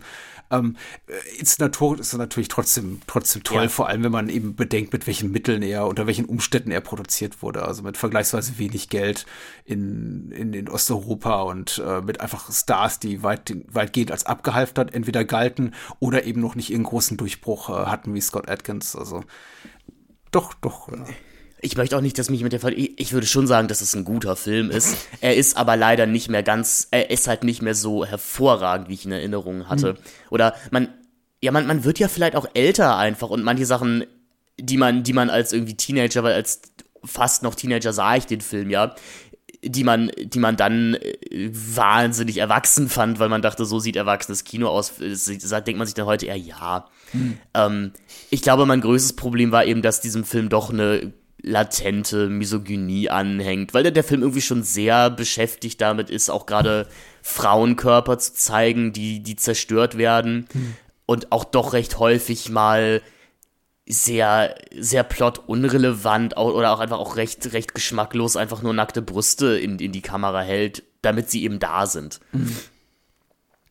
Aber also es ist immer, also sicherlich gerade in diesem B-DTV war ja sogar noch DTV und das ist ja noch so ein bisschen im, im äh, Pre-Streaming-Alter rausgekommen. Natürlich zu Recht immer noch einer der Speerspitzen. Ja. Äh, ja, ja, ja, und sicherlich auch ein Top 5 Scott Atkins-Film. Ich würde jetzt sagen, nicht, nicht ganz so gut wie Avengement, aber. Äh, ja, Avengement ist schon toll. Natürlich nur die FSK 18-Fassung. Ja. es ist. Ähm es ist schwer, Scott Atkins Filme hier ungeschnitten zu sehen. Nicht alle, aber äh, einige. Ich werde auch mal ganz davon überrascht, welche Versionen wo landen. Also ähm, es gab einen relativ neu neueren Datums, der glaube ich auch bei einer Zeit lang unkurz bei Netflix verfügbar war und dann plötzlich einfach geschnitten plötzlich dort auf. Ja, das, das war der Avengement. Oh, das war Avengement, ähm, genau. Das war Avengement, genau. Ja, ja. Ich, äh, ich, da, da, das hat mich wirklich so ein bisschen ins Herz gebrochen, weil Menschen sagten, oh, guck mal, der ist uncut bei Netflix. Und dann hat Netflix wohl irgendjemand, irgendein schlauer Mensch bei Netflix gesagt, oh, okay, warte, vielleicht sollten wir doch die, die gekürzte FSK 18 Fassung da irgendwie äh, veröffentlichen und nicht die, die, die Spio-Fassung. Und dann war der plötzlich abgeschnitten und dann war er doof. Aber egal. Aber kannst du ja für 200 Euro bestimmt ein Mediabook kaufen von Nameless oder so. Ja, sowas. genau, genau. Ähm, was wollte ich denn noch erwähnen? Ich habe versucht, mit der Purge-Reihe anzufangen, aber dazu vielleicht ein andermal, weil ich bin nicht weit gekommen, weil ich dann doch haben, festgestellt habe, bereits nach dem zweiten Teil, das interessiert mich alles herzlich wenig. Vielleicht, also ich, ich habe mir ja sagen lassen, so ab äh, Election Year, ich glaube, das ist dann auch der dritte, mhm. wird die Reihe besser. Keine Ahnung, ich bin noch nicht da. Ich, wenn es für dich okay wäre, finden, dann bringe ich die zum nächsten Rückblick mit. Mach das. ich habe, glaube ich, den ersten Mal angefangen und der hat mich schon nicht interessiert. Der ist ab, ekelhaft langweilig tatsächlich und hab Fascho durch und durch, was die ganze ideologische Haltung betrifft und das Weltbild, mit dem die Menschen da rumlaufen. Und man ist jetzt komplett mit denen gestrandet und sieht den Film durch die Augen dieser Menschen, die dort in irgendwelchen äh, städtischen Communities leben und äh, nachts die Tore hochfahren und alles ekelhaft finden, was irgendwie mit äh, Diversität und Armut zu tun hat. Und es ist ja alles ganz furchtbar. Und mit diesen Menschen muss man dann eben mitfiebern, dass da Eindringlinge in ihrem Haus sind, die sie möglicherweise umbringen möchten. Und äh, schade, dass eben Ethan Hawke die Hauptrolle spielt, den ich für einen sehr kompetenten Schauspieler ähm, auch, auch halte äh, da so verheizt wird, aber das ist einfach nur scheiße. Also ja, ver verheizt ist, glaube ich, ein gutes Stichwort. Ich weiß gar nicht, ob wir uns da nicht auch mal drüber unterhalten haben, aber Ethan Hawke war ja lange auch kein Garant dafür, dass das ein guter Film ist, den man gerade sieht. Ja, genau. Ähm, er musste erstmal seinen, seinen Raider finden. Ja. Oder sein, sein Abel Ferrara. Weil, also, weil in dem Zeros and Ones ist er ja durchaus auch. Gut. Ja, oder sein Richard Linklater.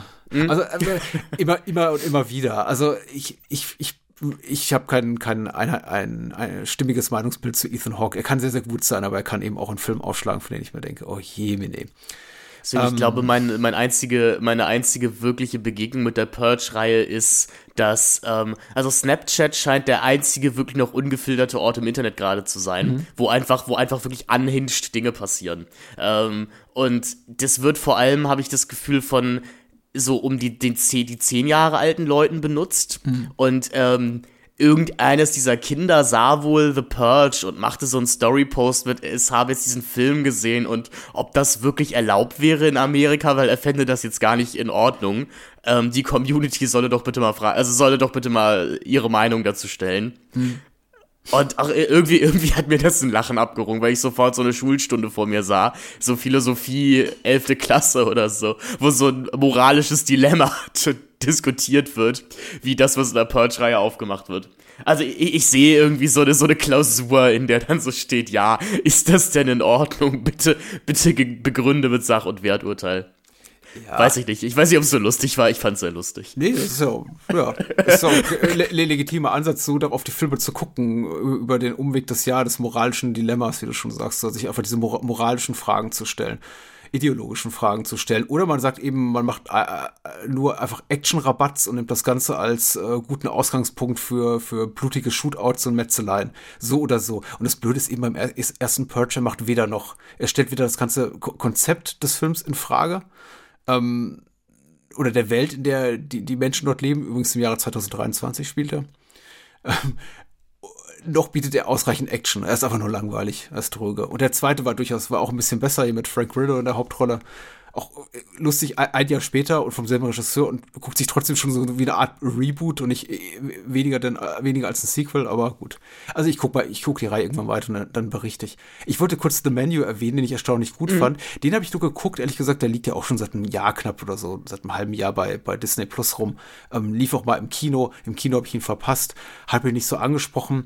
Dann äh, guckte ich jetzt äh, Succession die letzten Wochen, äh, eine Serie, die ich auch eigentlich fast seit Tag eins geguckt habe und mit äh, wachsender Begeisterung. Und äh, Mark Mylord ist einer der federführenden äh, Regisseure dort, hat, glaube ich, auch die letzten zwei Folgen der Serie inszeniert und hat, glaube ich, in jeder Staffel drei, drei, vier Folgen gedreht. Und ich habe äh, einfach in, in seinen, ganz ehrlich, einfach in seinen IMDb-Eintrag geguckt und äh, nachgesehen, was macht er sonst noch so? Und dachte, ach, hier, guck mal, der, ach, der ist der Regisseur von The Menu, dann gucke ich mal The Menu. Und ich fand den total nett, ehrlich gesagt. Ähm, funktioniert als Satire ganz gut, funktioniert als Horrorfilm weniger gut. Ich fand den eben null spannend, aber es gibt eben, es spielen eben einige Menschen mit, die ich wirklich, wirklich gerne sehe, wie Ray Fiennes, wie Anya Taylor-Joy, wie äh, Hong Chao.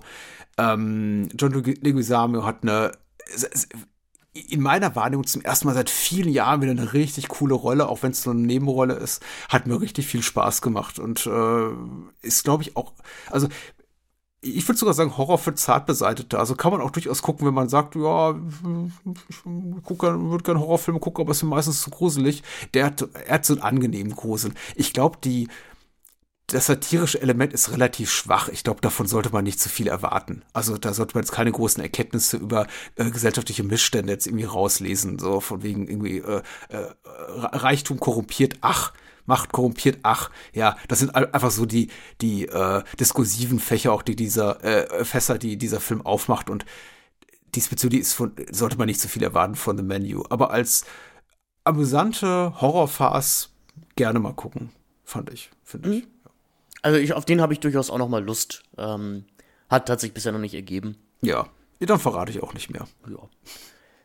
Ich kann, ich kann kurz einmal, mir, mir ist, mir ist Anfang oder mir ist letzten Monat was aufgefallen, nämlich, dass ich so gut wie gar keine Ahnung vom japanischen Kino habe. Mhm. Also ich, ähm, ich kenne so ein paar Kurosawa-Filme, ich kenne ein paar Osu-Filme und natürlich jetzt Drive My Car und sowas, also die, die neueren Outputs und so ein bisschen Sion Sono-Kram. Aber ich dachte mir, das ist, eigentlich ist das eine historische filmische Nation, von der ich wirklich wenig Ahnung habe, von der man aber weiß, dass die ja einfach sehr, sehr wichtig ist. Und ich habe eine schöne Liste gefunden, die so die 300 wichtigsten japanischen Filme herausstellte, eben von mhm. der Stummfilmzeit bis ins, äh, bis ins heutige Jahr. Und ich dachte mir, warum denn das mal nicht zu einer Langzeitaufgabe machen und mich mal so sukzessive durch die japanische Kinohistorie durchgucken. Mhm. Und ähm, ein paar von den Sachen, da ist halt das Problem, die sind nicht so einfach verfügbar, viele aber schon. Also gerade YouTube und der Criterion Channel sind da eure besten Freunde, gerade natürlich noch mit der Criterion Channel. Äh, und ich sah mir unter anderem A Page of Madness an, eine Seite des Wahnsinns, äh, ein, ein japanischer Stummfilm von 1926. Ähm, ein sehr ähm, ja, assoziativer, experimenteller Film. Es ist, war ja wohl auch der Brauch, dass es tatsächlich im japanischen Stummfilmkino einen, einen Ansager im Kino gab, der nochmal wichtige Details zur Handlung verraten hat, die in den Texttafeln nicht transportiert wurden. Was, wie ich mir habe sagen lassen, das ist aber auch nur so halbwegs angelesenes Halbwissen hier, was eben die Rezeption von manchen japanischen Stummfilm heutzutage schwierig macht, eben weil es diese Möglichkeit des Ansagers nicht mehr gibt und das auch nicht wirklich transkribiert wurde. Mhm. Und ähm, bei A Page of Madness merkt man das, das basiert ja wohl auch auf einem Roman, der einem mehr Kontext liefern würde, ist aber ein äh, toller visueller Bilderrausch und gerade so, wenn man eben das Jahr 26 bedenkt, was hier ästhetisch inszenatorisch schon möglich ist, ähm, ganz, ganz toll, hat mich sehr beeindruckt. Und noch mehr beeindruckt hat mich ähm, I Was Born But, der, äh, mhm. einer der ersten Filme von, von Osu, auch aus dem Jahr 1932, auch ein Stummfilm mit einer wunderschönen Musik und was ich da sehr, sehr spannend fand, ist, dass, dass dieser Stummfilm so eine Dreidimensionalität hat, die ich aus auch vergleichbaren westlichen Stummfilmen nicht unbedingt kannte. Mhm also weißt du, was ich meine? Weil wenn man, wenn man also so an, an Chaplin oder Keaton denkt oder sowas, dieses funktioniert ja alles dann noch sehr in einem theatralen, zweidimensionalen Raum. Und wie Oso hier schon mit, also mit, mit der Tiefe vom Raum spielt und mit Figuren, die aus der Raumtiefe reinkommen, das fand ich wirklich beeindruckend. Mhm. Gibt es ja später auch noch so eine Art eigenes Remake von ihm. Da bin ich, komme ich dann aber erst historisch in 30 Jahren zu. aber beides tolle, äh, tolle, tolle Filme und auch äh, sehr einfach verfügbar. Also wenn, wenn da auch jemand sagt, es geht ihm genauso wie, wie mir und er hat da wirklich eine, eine filmisch-historische Blindstelle, ähm, einfach mal machen. Da, das ist ja das größte Problem auch daran, dass man, man hat diese Filme, wo man weiß, die sollte man mal gesehen haben und man drückt sich immer davor. Mhm. Und meistens muss man ja einfach nur mal damit anfangen. Ja. Und dann, dann ist das auch ein großer Spaß. Ja. Ah, ich habe die ganz frühen Osus auch, auch noch nicht gesehen. Ich habe ein paar seiner späteren Sachen aus den 40er, 50ern gesehen und ich fand die in aller Regel so, also die haben mich irgendwie immer, die fassen mich ganz schön an, muss ich sagen, die Filme. Mhm. Ein Großteil davon habe ich tatsächlich im Studium auch gesehen, weil es äh, Pflichtprogramm war, zumindest sowas wie hier ähm, Tokyo Story, Tokyo in der Dämmerung ja. hast du auf Deutsch. Also eines seiner späteren Werke, was so, glaube ich, auch das. Nee, äh, Tokyo Monoga Monogatari, das ist äh, Reise nach Tokyo. Ich, ich würde sagen, Reise nach Tokyo gibt es auch und Tokyo Sonata gibt es auch. Er hat mehrere, ich wollte gerade sagen, er hat ein, einige Tokyo-Filme ähm, ähm, äh, deutsche Verleihtitel von, glaube ich, einem auch aus den 30ern ist äh, eine Frau aus Tokio. Ich weiß aber gar nicht mehr, ob der überhaupt noch überlebt oder nur in Fragmenten. Es gibt, ich, ich sage hier nicht mal Hand für uns vorher, tue ich natürlich nicht, aber ich schätze mal Pi mal Daumen, es gibt mindestens fünf, eher zehn Filme von Usu mit Tokio-Titel. So.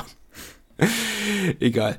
Ähm, genau, äh, Tokyo Monogatari äh, gesehen im Studium und auch einige andere Sachen von ihm und die haben mich alle sehr, sehr angefasst und ich weiß gar nicht, ob ich mich diesem, diesem emotionalen Druck nochmal irgendwie aussetzen will, weil äh, ich finde die sehr, die gehen mir tatsächlich sehr, sehr nahe. Er hat eine mhm. wunderschöne poetische Bildsprache, eine Erzählweise und eine Schauspielführung, die ist einfach großartig und ich, das, was ich von ihm gesehen habe, liebe ich eben, aber es ist, ähm, es ist, es reibt mich auf, muss ich sagen. Ich kann es nicht besser umschreiben.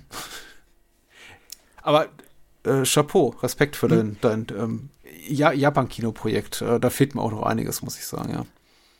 Nee, weil mittlerweile bin ich jetzt auch in einer Phase, weil da, da, da kommen ja einfach so viele Sachen, auf die ich mich jetzt wirklich freue. also so dann, ähm, also wirklich mal relativ dann Kurosawa auch dezidiert durchzuschauen. Auch jetzt einfach, weil ich mich mit Shakespeare irgendwie ein bisschen mehr beschäftigt habe in den letzten zwei Jahren ähm, gerade auf The Bed Sleep Well, ich, ich habe irgendwie im letzten Jahr so eine leichte Hamlet-Obsession entwickelt. Ich weiß gar nicht mal wirklich warum. Aber ich, also ich bin gespannt auf, auf, auf Kurosawas Hamlet-Adaption und ob sie besser ist als Hamlet X mit, äh, mit Ethan Hawke. ähm, was wäre denn noch erwähnenswert? Wünscht dir was? Lord of the äh, Toys?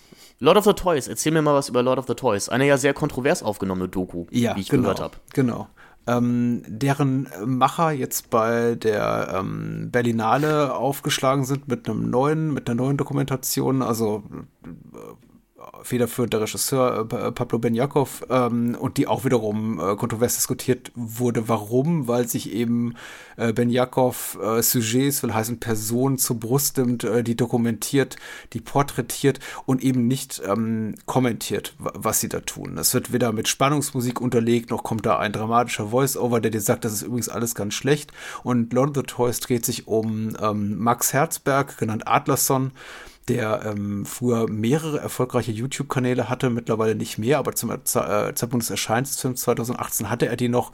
Und dort, ich, ich habe tatsächlich nie eines seiner Videos gesehen, ich glaube Messer rezensiert. und äh, solche Unboxing-Videos äh, macht über äh, Lebensmittel, aber eben auch äh, neue CDs und was weiß ich. Ähm, und der Film dreht sich eben quasi um eine Gruppe mittelmäßig erfolgreicher YouTuber, die ähm, in, ist es Dresden? Ich glaube, ich glaube ja. Ich, ich, in Dresden, in der Dresdner Innenstadt überwiegend rumhängen, aber gerne eben auch mal in äh, kleinen, abge, abgeruppten Apartments und dort einfach saufen den ganzen Tag und rauchen und misogyne, rassistische Weisheiten von sich geben. Und der Film dokumentiert eben auch einfach deren Alltag. Also er beginnt schon mit einer fast unerträglich langen Szene, Sequenz, in der wir einfach nur einem Besäufnis beiwohnen von eben Max Adlersson Herzberg und seinen Freunden. Und wir kriegen die auch nur vorgestellt über ihre Al Aliasse, unter denen sie eben da äh, publizieren und äh, die Anzahl ihrer Follower. Ähm, da wird dann quasi eingeblendet, äh, wuppdiwupp, äh, 13.400 Follower. Und wir stellen eben auch fest, ach, da sind eben auch einige dabei, die haben so gut wie gar keine und einige sind anscheinend ganz gut im Geschäft. Aber am besten im Geschäft ist eben unser Protagonist mit irgendwie 300.000 Followern und um den rum schart sich so eine Clique, die den ganzen Tag eben saufen, äh, dumme Sprüche machen. Es sind fast auch nur Jungs und ähm, der Film gefällt sich eben oder bleibt die Kamera zieht sich so weit zurück, wie es eben nur, nur geht wie man es in einem filmischen Rahmen machen kann. Äh, und beobachtet die einfach. Und ich glaube, wenn man die erste Szene übersteht, die rund 20 Minuten zeigt, wie sie sich einfach betrinken und der Abend mehr und mehr eskaliert, aber nicht auf eine lustige Art und Weise, sondern einfach, dass sie einfach entweder anfangen einzuschlafen, sich vor den Computer zu setzen und zu zocken oder still und heimlich in die Ecke kotzen. Ich glaube, da hat man das Schlimmste überstanden. Glaubt man. Und dann meandert der Film die nächste Stunde so dahin. Und ich glaube, der richtig kontroverse Aspekt kommt dann so gegen Ende, wo tatsächlich auch die Gewalttätigkeiten vor allem auf äh, verbaler Ebene tatsächlich eskalieren. Da hört man dann eben auch rassistische Unflätigkeit. Es wird sehr, sehr unangenehm. Den ganzen Film brodelt das schon sowas äh, immer. Du siehst sie im Beisammensein im, im, im Café oder so und die, die Unterhaltungen sind eigentlich angenehm. Und dann kommt einer rein rein äh, und macht mal einfach so zum Spaß einen Hitler groß. Und du merkst, da ist was, das ist irgendwie, das, das, das mag alles ganz irgendwie astral aussehen und die Typen sind irgendwie einigermaßen clean äh, und, und, und, und gut anschaubar und quasi so äh, bio-deutsche, konventionell hübsch und äh, glaube ich auch auf äh, in solchen YouTube ähm, äh, wie auch immer, ganz gut vermarktbar. Aber darunter steht, also was eigentlich deren Leben wirklich kaputt macht, ist die große Langeweile außerhalb dieser Videos. Denn wenn die streamen und ihre Videos drehen, sind die alle irgendwie oben auf. Aber sobald die eben nichts zu tun haben, äh, scheint deren Leben sehr, sehr stark geprägt sein von, geprägt sein von Langeweile und diese Langeweile mit irgendwas zu füllen. Und das ist eben hauptsächlich wirklich bösartige Sprüche machen und saufen. Und das ist schwer erträglich. Aber ich fand den Film ehrlich gesagt ganz bereichernd. Wobei hm, okay, cool. ich nicht da rausgegangen bin und das Gefühl hatte, irgendwas gelernt zu haben über die Menschen, sondern einfach nur mit der Erkenntnis, aha, okay, die sind offenbar genauso schlimm, wie sie wirken. Okay, das, das wäre tatsächlich nur eine Frage gewesen, die ich eigentlich gehabt hätte. Also, ob, ob du findest, dass der Film irgendwas beiträgt so zur, zum Diskurs über, über die neuen Rechten. Aber vielleicht reicht er ja auch als Abbildung. Weil, weil, er, weil, es, weil es eben. Also, weil, weil er eben wirklich mal was Echtes abbildet und es halt nicht so Spielfilm gefiltert wie sowas wie äh, Je suis Karl oder so tut. Ja, wir haben ja eine ganz andere Wahrnehmung mittlerweile, glaube ich, einfach von Dokumentarfilmen und dieses, ja. dieses Format des ähm, Nicht-Kommentierens oder äh, scheinbar außen vor Seins, was so Leute wie Errol Morris ähm, noch gemacht haben, der natürlich ja. auch einfach durch die durchs Editing, durch, durch die Kameraeinstellung, durch die Zitate, die er eben benutzt äh, für den Final Cut, natürlich auch irgendwie kommentiert, aber eben nicht dann sagt so, und das ist wie so und so passierte und wie so und so zu einem ganz, ganz schlechten Mensch wurde. Was ja eher, eher so dann später auch kam mit Michael Moore, also richtig populär wurde. Ähm, dieses Kommentierende und auch die Dokumentarfilme als Protagonisten ihres eigenen Werks Lord of the Toys geht eben so ein bisschen in diese vor-Michael Moore-Zeit zurück und stellt einfach nur da unkommentiert. Ja. Und das finde ich relativ gelungen, weil ich ja auch das Gefühl habe, jetzt von Seiten der Macher, sie versuchen zumindest ihren Protagonisten, ihren den Objekten, die sie, die sie porträtieren, eine faire Chance zu geben, auch gut rüberzukommen sie spielen auch solche Szenen aus. Zum Beispiel hier Max äh, sagt, als einer irgendwie seiner Freunde dann zum Spaß immer wieder den Hitlergruß wiederholt, äh, auch, das kannst du nicht machen, hier, komm, die Kamera ist, jetzt kannst du, komm, sag mal ruhig, halt mal die Fresse, Alter! Und so, und du merkst dann richtig, wie diese Situation, wie er versucht, die Situation einzufangen und die, die, es wird eben nicht weggeschnitten, sondern die Szene irgendwie komplett ausgespielt. Das kann eine Nerven zerren, also kann auch zu einer echten Geduldsprobe werden hier und da. Aber man hat das Gefühl, er ist einigermaßen fair in der Art und Weise, wie er diese Figuren nicht komplett Hohn und Häme preisgibt, sondern ihnen eine faire Chance gibt, auch, auch das, das Ganze noch zu retten. Aber natürlich in dem Moment ist vorbei, wo sie am Ende dann aufs Oktoberfest gehen und dann auf eine Gruppe von vermeintlich ähm, chinesisch stämmigen Menschen, Touristen, wie auch immer treffen, die offenbar nicht aus China kommen. Das siehst du auch schon irgendwie denen an, aber die bezeichnen sie eben als Chinesen. Hey, Chinesen! Und da wird's eben übel. Und dann ist der Film vorbei.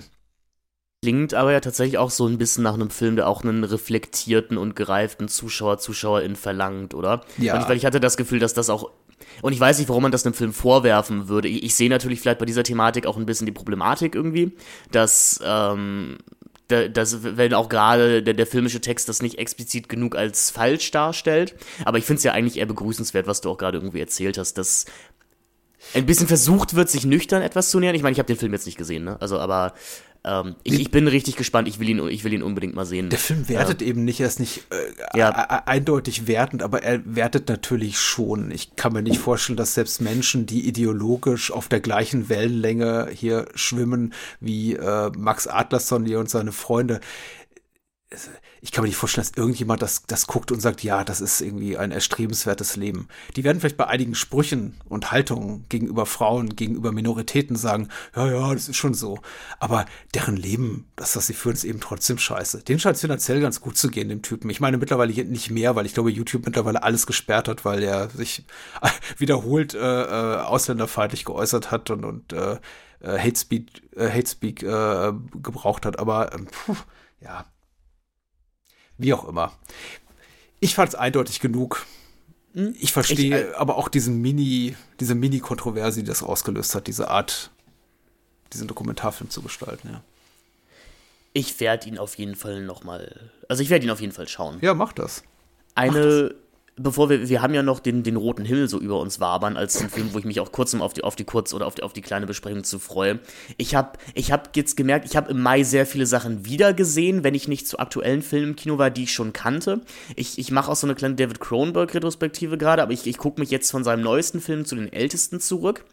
Und Crimes of the Future fand ich leider immer noch so nichtssagend wie beim ersten Mal. Mm. Da, also, da, da ist meine Sympathie für Cronenberg dann halt größer, als dass ich den Film eigentlich mag. Mm. Also, beziehungsweise ich, ich verstehe nicht, warum ich den Film so wenig mag, wie ich es dann am Ende tue, weil ich denke, auf dem Papier ist das eigentlich komplett mein Ding. Also irgendwie Kristen Stewart, Lea Seydoux, Viggo Mortensen, das ist alles auch so Cronenberg-typisch so ein bisschen kinky verrucht, aber dann irgendwie auch nicht genug. So, es ist, es ist alles so ein bisschen egal, aber Filme, mit denen ich sehr viel Spaß hatte, denen wieder zu begegnen, waren äh, History of Violence und Eastern Promises. Mhm. Ähm, Gerade Eastern Promises. Ich hatte vergessen, was für ein brillanter Film das ist. und nicht, nicht, also natürlich, wir alle kennen die, die, die Sauna. Szene mit Viggo Mortensen, die ist auch beim fünften Mal gucken immer noch wahnsinnig intensiv. Aber was für ein tolles Drehbuch hier zugrunde liegt. Ähm, falls auch ihr Eastern Promises so ein bisschen nur im Hinterkopf hattet, ach ja, das, das war doch der Film mit der Messerstecherei in der Sauna, schaut den mal unbedingt nochmal. Der ist, äh, der ist brillant. Und mhm. jetzt komme ich so langsam auch in den Begriff von Cronenberg, wo ich noch nicht so viel gesehen habe, da freue ich mich auch richtig drauf. Also hier so Spider und Existence und sowas sind mir noch nicht bekannt. Mhm. Das, das wird cool. Und also ich habe mir Tinker Taylor Soldier Spy nochmal angeguckt, äh, also auch, auch seit Ewigkeiten nicht mehr gesehen, den, den Thomas Alfredson-Film ich mag John Le Carré-Stoffe einfach. Ich, ich, ich mag diese Art von Film und sicherlich einer der, der, der, der besten, die man sich da anschauen kann. Um auch mal so ein paar positive Vibes reinzubringen, ne? Ja, ich glaube auch. Wir werden jetzt positiver. Ähm ich empfand den, also im, den, du hast den sicherlich auch gesehen, oder? Ja. Ähm, ja da, da ist ja der Hauptkritikpunkt auch, dass man den Film nicht verstehen würde oder dass er so wahnsinnig komplex wäre. Ja. Ähm, man, es, es hört sich natürlich auch immer so richtig überheblich an, wenn man jetzt sagt, man sieht das selber nicht so. Ich habe halt das Gefühl, es geht bei den Le Carré-Filmen oder bei den, auch bei den Stoffen gar nicht so wirklich darum, dass du hier jede, jede Geheimdeckoperation, die einen anderen Tarnamen hat, dechiffrieren hm. kannst, hm. sondern es ist halt ein Stimmungsfilm. Hm genauso was ich auch, ähm, der Patrick H. Willems hat, hat einen inhaltlich hier und da diskutabel ist, aber fand ich doch recht denkanregendes Video-Essay veröffentlicht über sogenannte Vibe-Filme, wo er über ähm, das, das Miami Vice Remake von Michael Mann und äh, Tenet sprach. Mhm. Und eben auch argumentierte, dass das eben Filme wären, die halt wo es weniger um den großen Plot ging, als eben um halt eine Szene-zu-Szenen-Abfolge. Was jetzt natürlich auch keine neuen Gedanken sind. Ich fand aber, er hat das doch sehr schön niedrigschwellig nochmal erklärt. Und ich glaube, das ist vielleicht ganz gut, um irgendwie um diese, um diese Art Diskurs für einen Film, dass es eben nicht immer die stringente Story von A nach B braucht, mhm. sondern auch einfach Szenen, die funktionieren, mal braucht. Und es hat mir Lust gemacht, mir Tenet auch nochmal anzuschauen. Ähm, den, den ich ja auch mochte. Ja, ja. Mhm. Eben genau aus den Gründen, glaube ich.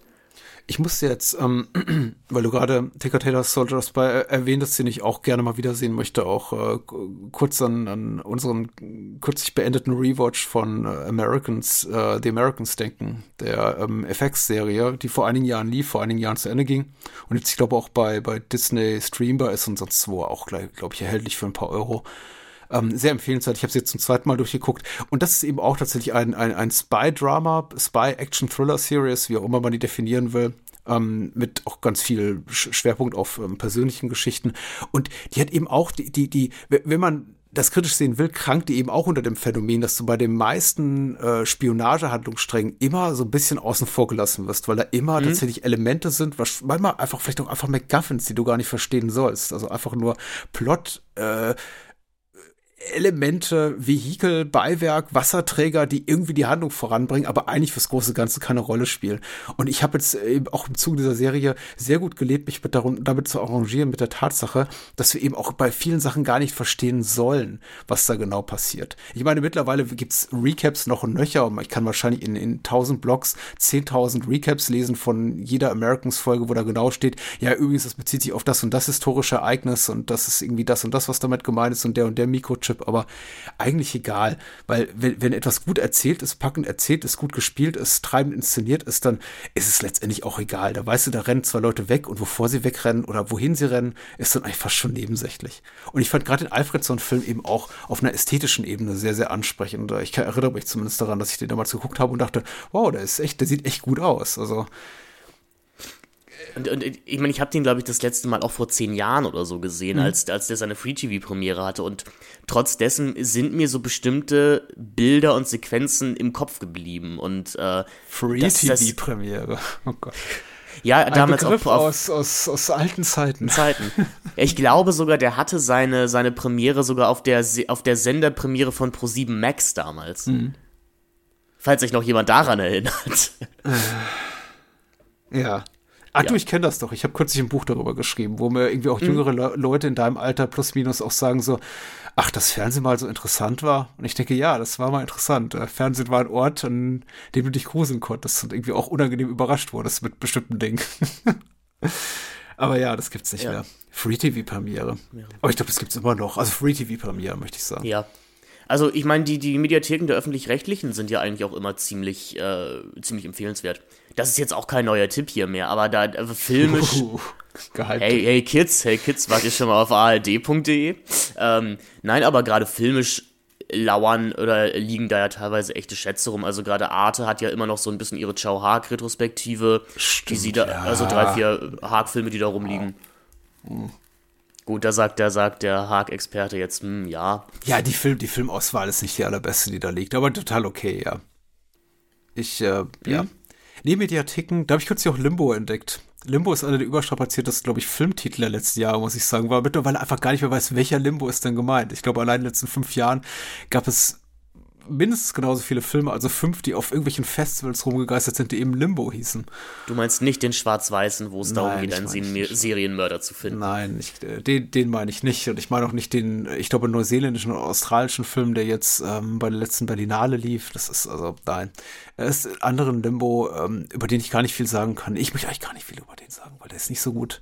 Das ist so ein, so ein One-Trick-Pony, One-Take-Film, ähm, marginal interessanter ähm, Thriller-Plot über einen ein Investmentbetrug der Plot meandert dahin, genauso wie die Kamera durch, äh, ich glaube, es ist Berlin, meandert mhm. äh, und einer jungen Frau folgt, die dann aber verlässt, bevor sich dann eben der Film anderen Figuren zuwendet. Und das ist eben alles erzählt in einem Take, der über 90 Minuten geht. Also Victoria Reloaded ein bisschen deutlich kürzer und noch uninteressanter, als ich schon Victoria fand. Ich muss sagen, dieses erzählerische Mittel, ah, einen Film in einem Take zu erzählen, ist ich habe selten gut eingesetzt gesehen. Ich würde sagen, hat auch nur bei Russian Ark so ich richtig funktioniert, sagen, oder? Ich wollte gerade sagen, ich, du, ich, ich wollte es verkneifen. Ich habe gesagt, ich kann nicht schon wieder Sokurov-Witz erwähnen, weil es ist immer das Go-To-Beispiel für gelungene One-Take-Filme. Aber ja, genau, das ist einer einer der wenigen, ja, genau. Aber in dem Fall, das ist eben die Handlung dünner als jeder Tatort und letztendlich definiert sich der Film eben nur dadurch, dass er ähm, ohne Schnitt gefilmt ist. Was natürlich immer eine logistische Herausforderung darstellt, gerade weil es eine Low-Budget-Produktion ist. Ich finde auch gut, wie auch bei Bo is Afraid, dass es diesen Film gibt. Ich möchte ihm auch nicht eine gewisse ähm, inszenatorische Kompetenz absprechen. Es ist ja, glaube ich, auch ein Abschlussfilm. Genau. Das und ist, das ist deswegen so ein typisches... möchte er auch nicht zu streng sein einfach. Nein, voll, das ist also, das ist, ist manchmal auch überhaupt nicht negativ. Das ist, das ist ja natürlich das effektivste, effektivste Verdammt Debütfilm, Debütfilm Muskelspiel lassen, was du so machen kannst, um dich als Regisseur halt für, für Größeres zu empfehlen. Oder vielleicht, vielleicht, auch, vielleicht auch sogar noch mal mehr als Kameramann. Ja. Ähm, hat, der hat, glaube ich, eine hat, hat er so eine Boxsequenz irgendwie in der Mitte des Films? Das ist mir, er spielt ja irgendwann in so einem, in so einem Boxclub oder sowas? Ja. Oder verwechsel ich das? Also, nee, nee, ich, glaube, das ist, ich glaube, das ist mir irgendwie in Erinnerung geblieben, dass das in diesem One-Take-Ding doch, doch relativ gut gelöst war. Das ähm, hat mich auch überrascht, ja. Und dann wiederum gibt es eben Szenen, die nach dieser, nach diesem illegalen Boxkampf stattfinden, bei denen ich mir schon dachte, okay, jetzt wird Zeit geschunden, um gerade irgendwo an einer anderen Stelle noch, noch mal irgendwie die, die, die Schauspieler scharf zu machen oder noch ein paar Kulissen gerade zu rücken oder irgendwas, weil da sitzen die äh, auch, auch gerne mal zehn Minuten in einem Restaurant rum und unterhalten sich über irgendwas oder gehen gefühlt ungefähr 38 Treppenabsätze hoch, wo ich mir denke, ja, okay, puh, das ist Walk and Talks können ja auch ganz interessant sein, die sind es ja nicht in diesem Film. Man merkt dann einfach, die müssen die, die, die Spielzeit vollkriegen und einfach von einer Location zur nächsten kommen. Und wenn der äh, Martin Semmelrogge, der auch eine, ich möchte sagen, eine der Hauptrollen spielt oder eine größere Nebenrolle, wie auch immer das definiert ist, dabei hast, dann ist, sind solche Szenen auch ganz interessant, aber eben Großteil finde ich auch das Cast ist relativ blass. Also unsere Hauptdarstellerin, nominelle Hauptdarstellerin Elisa Schlott, die eigentlich der Hälfte des Films gar nicht vorkommt, ich möchte nicht zu viel verraten, die ist wirklich, ja, ich möchte nicht zu nahe treten. Das ist doch schon okay. Komm, der Film, der Film existiert. Das ist okay, dass er da ist. Ist ein Film. Ja. Äh, über was wollen wir da noch reden? Roter Himmel natürlich. Roter Himmel, auf ja. jeden Fall. Sonst noch, ähm, ja, wie gesagt, also ich bin halt auch viel hier im, im Wiedergeguckt. Hm. Ähm, The International ist ein toller Film eigentlich. Oh, tatsächlich, der Tom Tickwer-Film? Ja, der Tom Tickwer-Film. Mhm. Ähm, Warum? Auch wenn man, also man muss auch hier bedenken, weil auch ich glaube, ich auch hier einem großen Missverständnis aufgesessen bin. Denn man muss, auch Tikwa interessiert sich für seine Krimi-Thriller-Handlung eigentlich nicht die Bohne. Was, was er aber ganz hervorragend macht, ist äh, Räumlichkeiten zu filmen.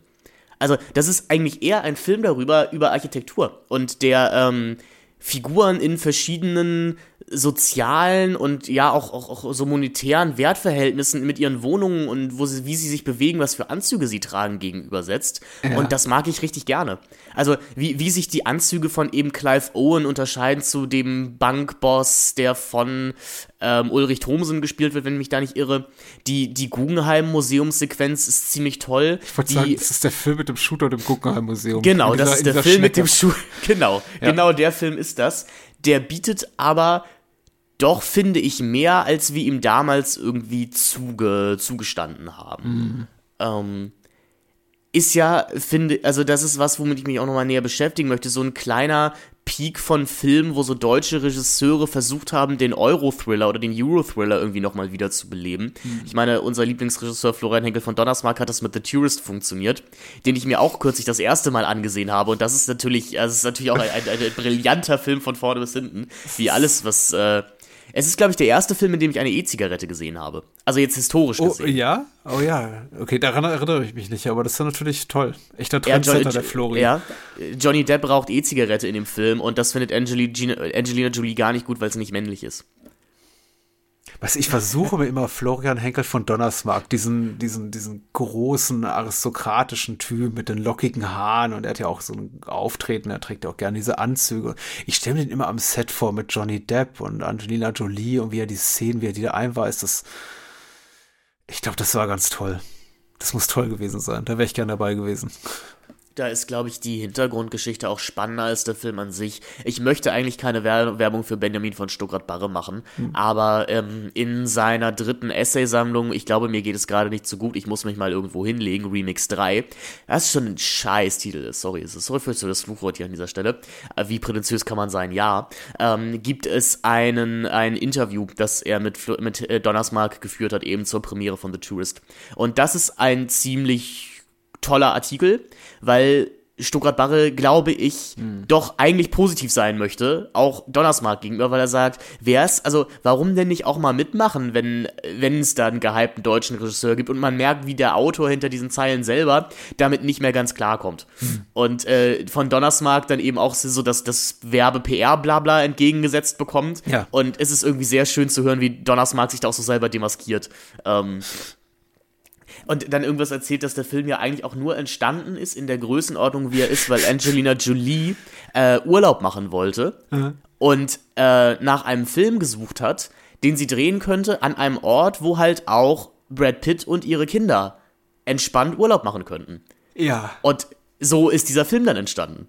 Ah. ah.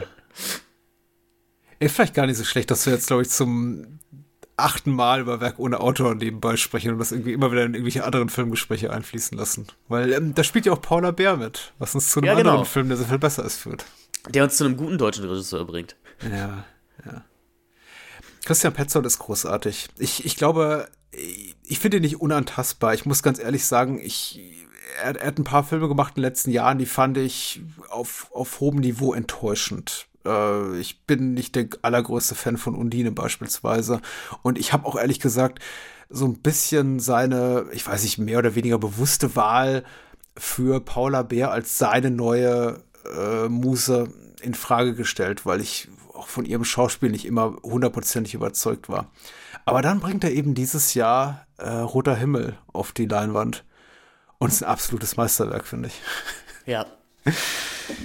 ist ein großartiger Film den, den ich glaube ich jetzt auch gar nicht so nach, nacherzählen möchte. Es, wenn ich es tun müsste, in, in zwei, drei Worten, ich versuche mich wirklich kurz zu fassen. Es geht um einen medioker erfolgreichen Autor, der wohl schon mal ein Buch veröffentlicht hat und jetzt gerade an einem zweiten arbeitet. Er kommt nicht besonders gut voran mit seinem Manuskript, fährt mit einem äh, Freund an die äh, Ostsee, der gerade sein Portfolio vorbereitet für die Be Bewerbung an der UDK, also an, an, an, der Universität der Künste in Berlin, spielt es auch keine Rolle. Dort treffen sie auf äh, andere Menschen, unter anderem eben äh, Paula Beer. Äh, später, später noch hier Matthias Brandt als äh, der, der Agent unseres, der Literaturagent unseres Protagonisten eine, eine Rolle. Und ähm, den äh, Lover, den Bademeister-Lover, wie ihn irgendwie unser Protagonist nennt, also der eigentlich hier für, für die DLRG arbeitet, also Strandwächter ist, wie nennt man das?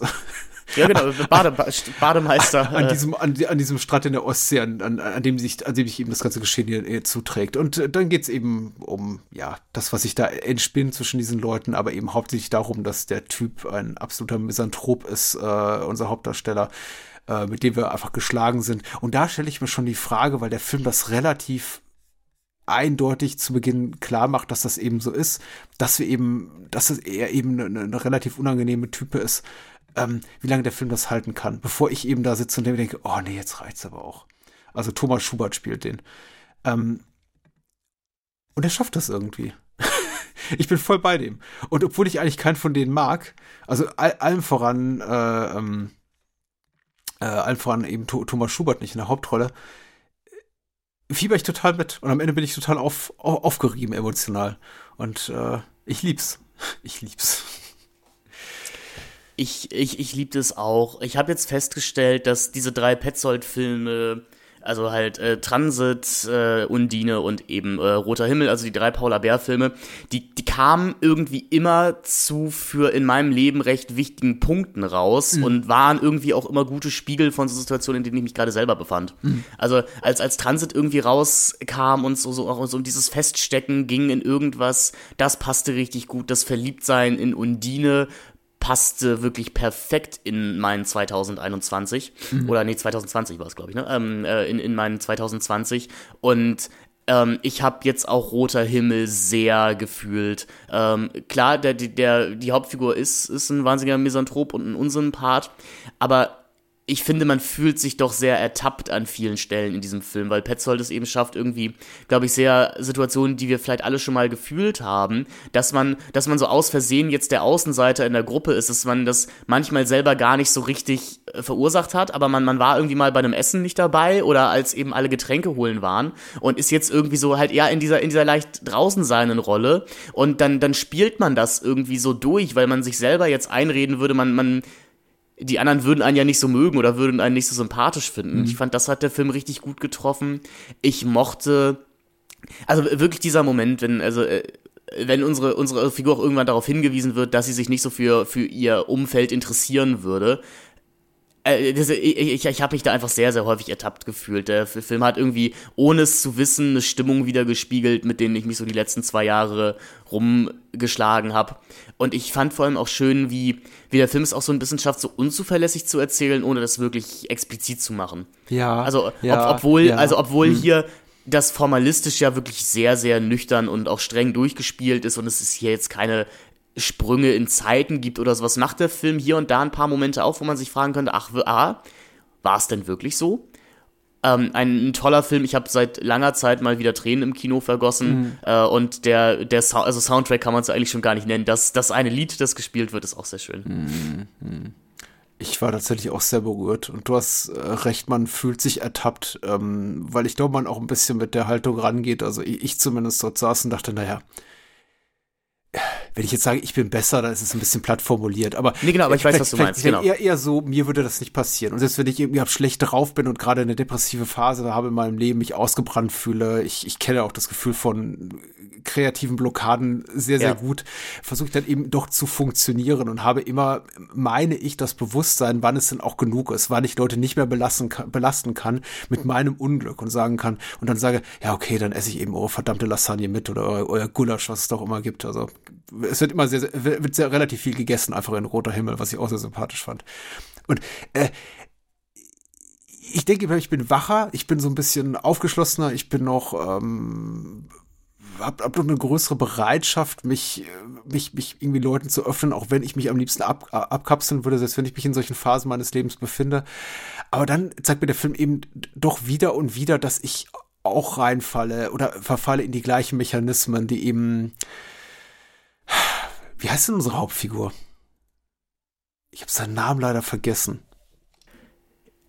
Ja, äh. Wir könnten das jetzt rausschneiden. Wir müssen es aber nicht rausschneiden. Nee, weil wir, weil das ist das echte Leben. ähm. Jetzt googeln wir einfach mal Roter Himmel.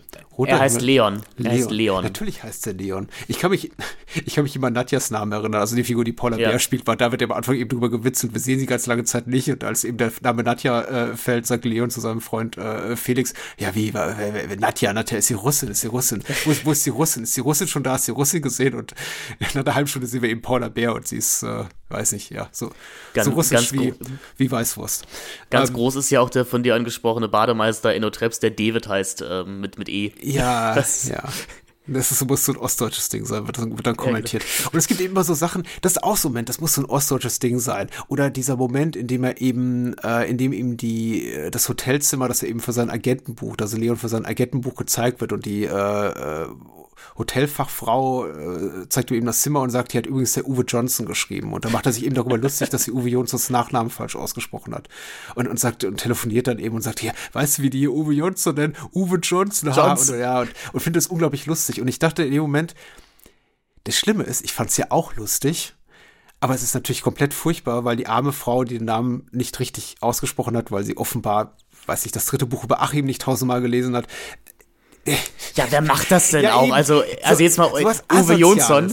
So Uwe, man muss doch sagen, Uwe genau. Jonsson begegnet dir, wenn du ganz viel Pech hast irgendwo im Literaturstudium. Genau, und hätte Also- ich nicht, hätte ich nicht, hätte ich nicht äh, interkulturelle Germanistik mal als, äh, äh, zu, als Nebenfach studiert, wusste ich, glaube ich, auch nicht, wer Uwe Johnson ist. Uwe Jonsson ist, Entschuldigung. So.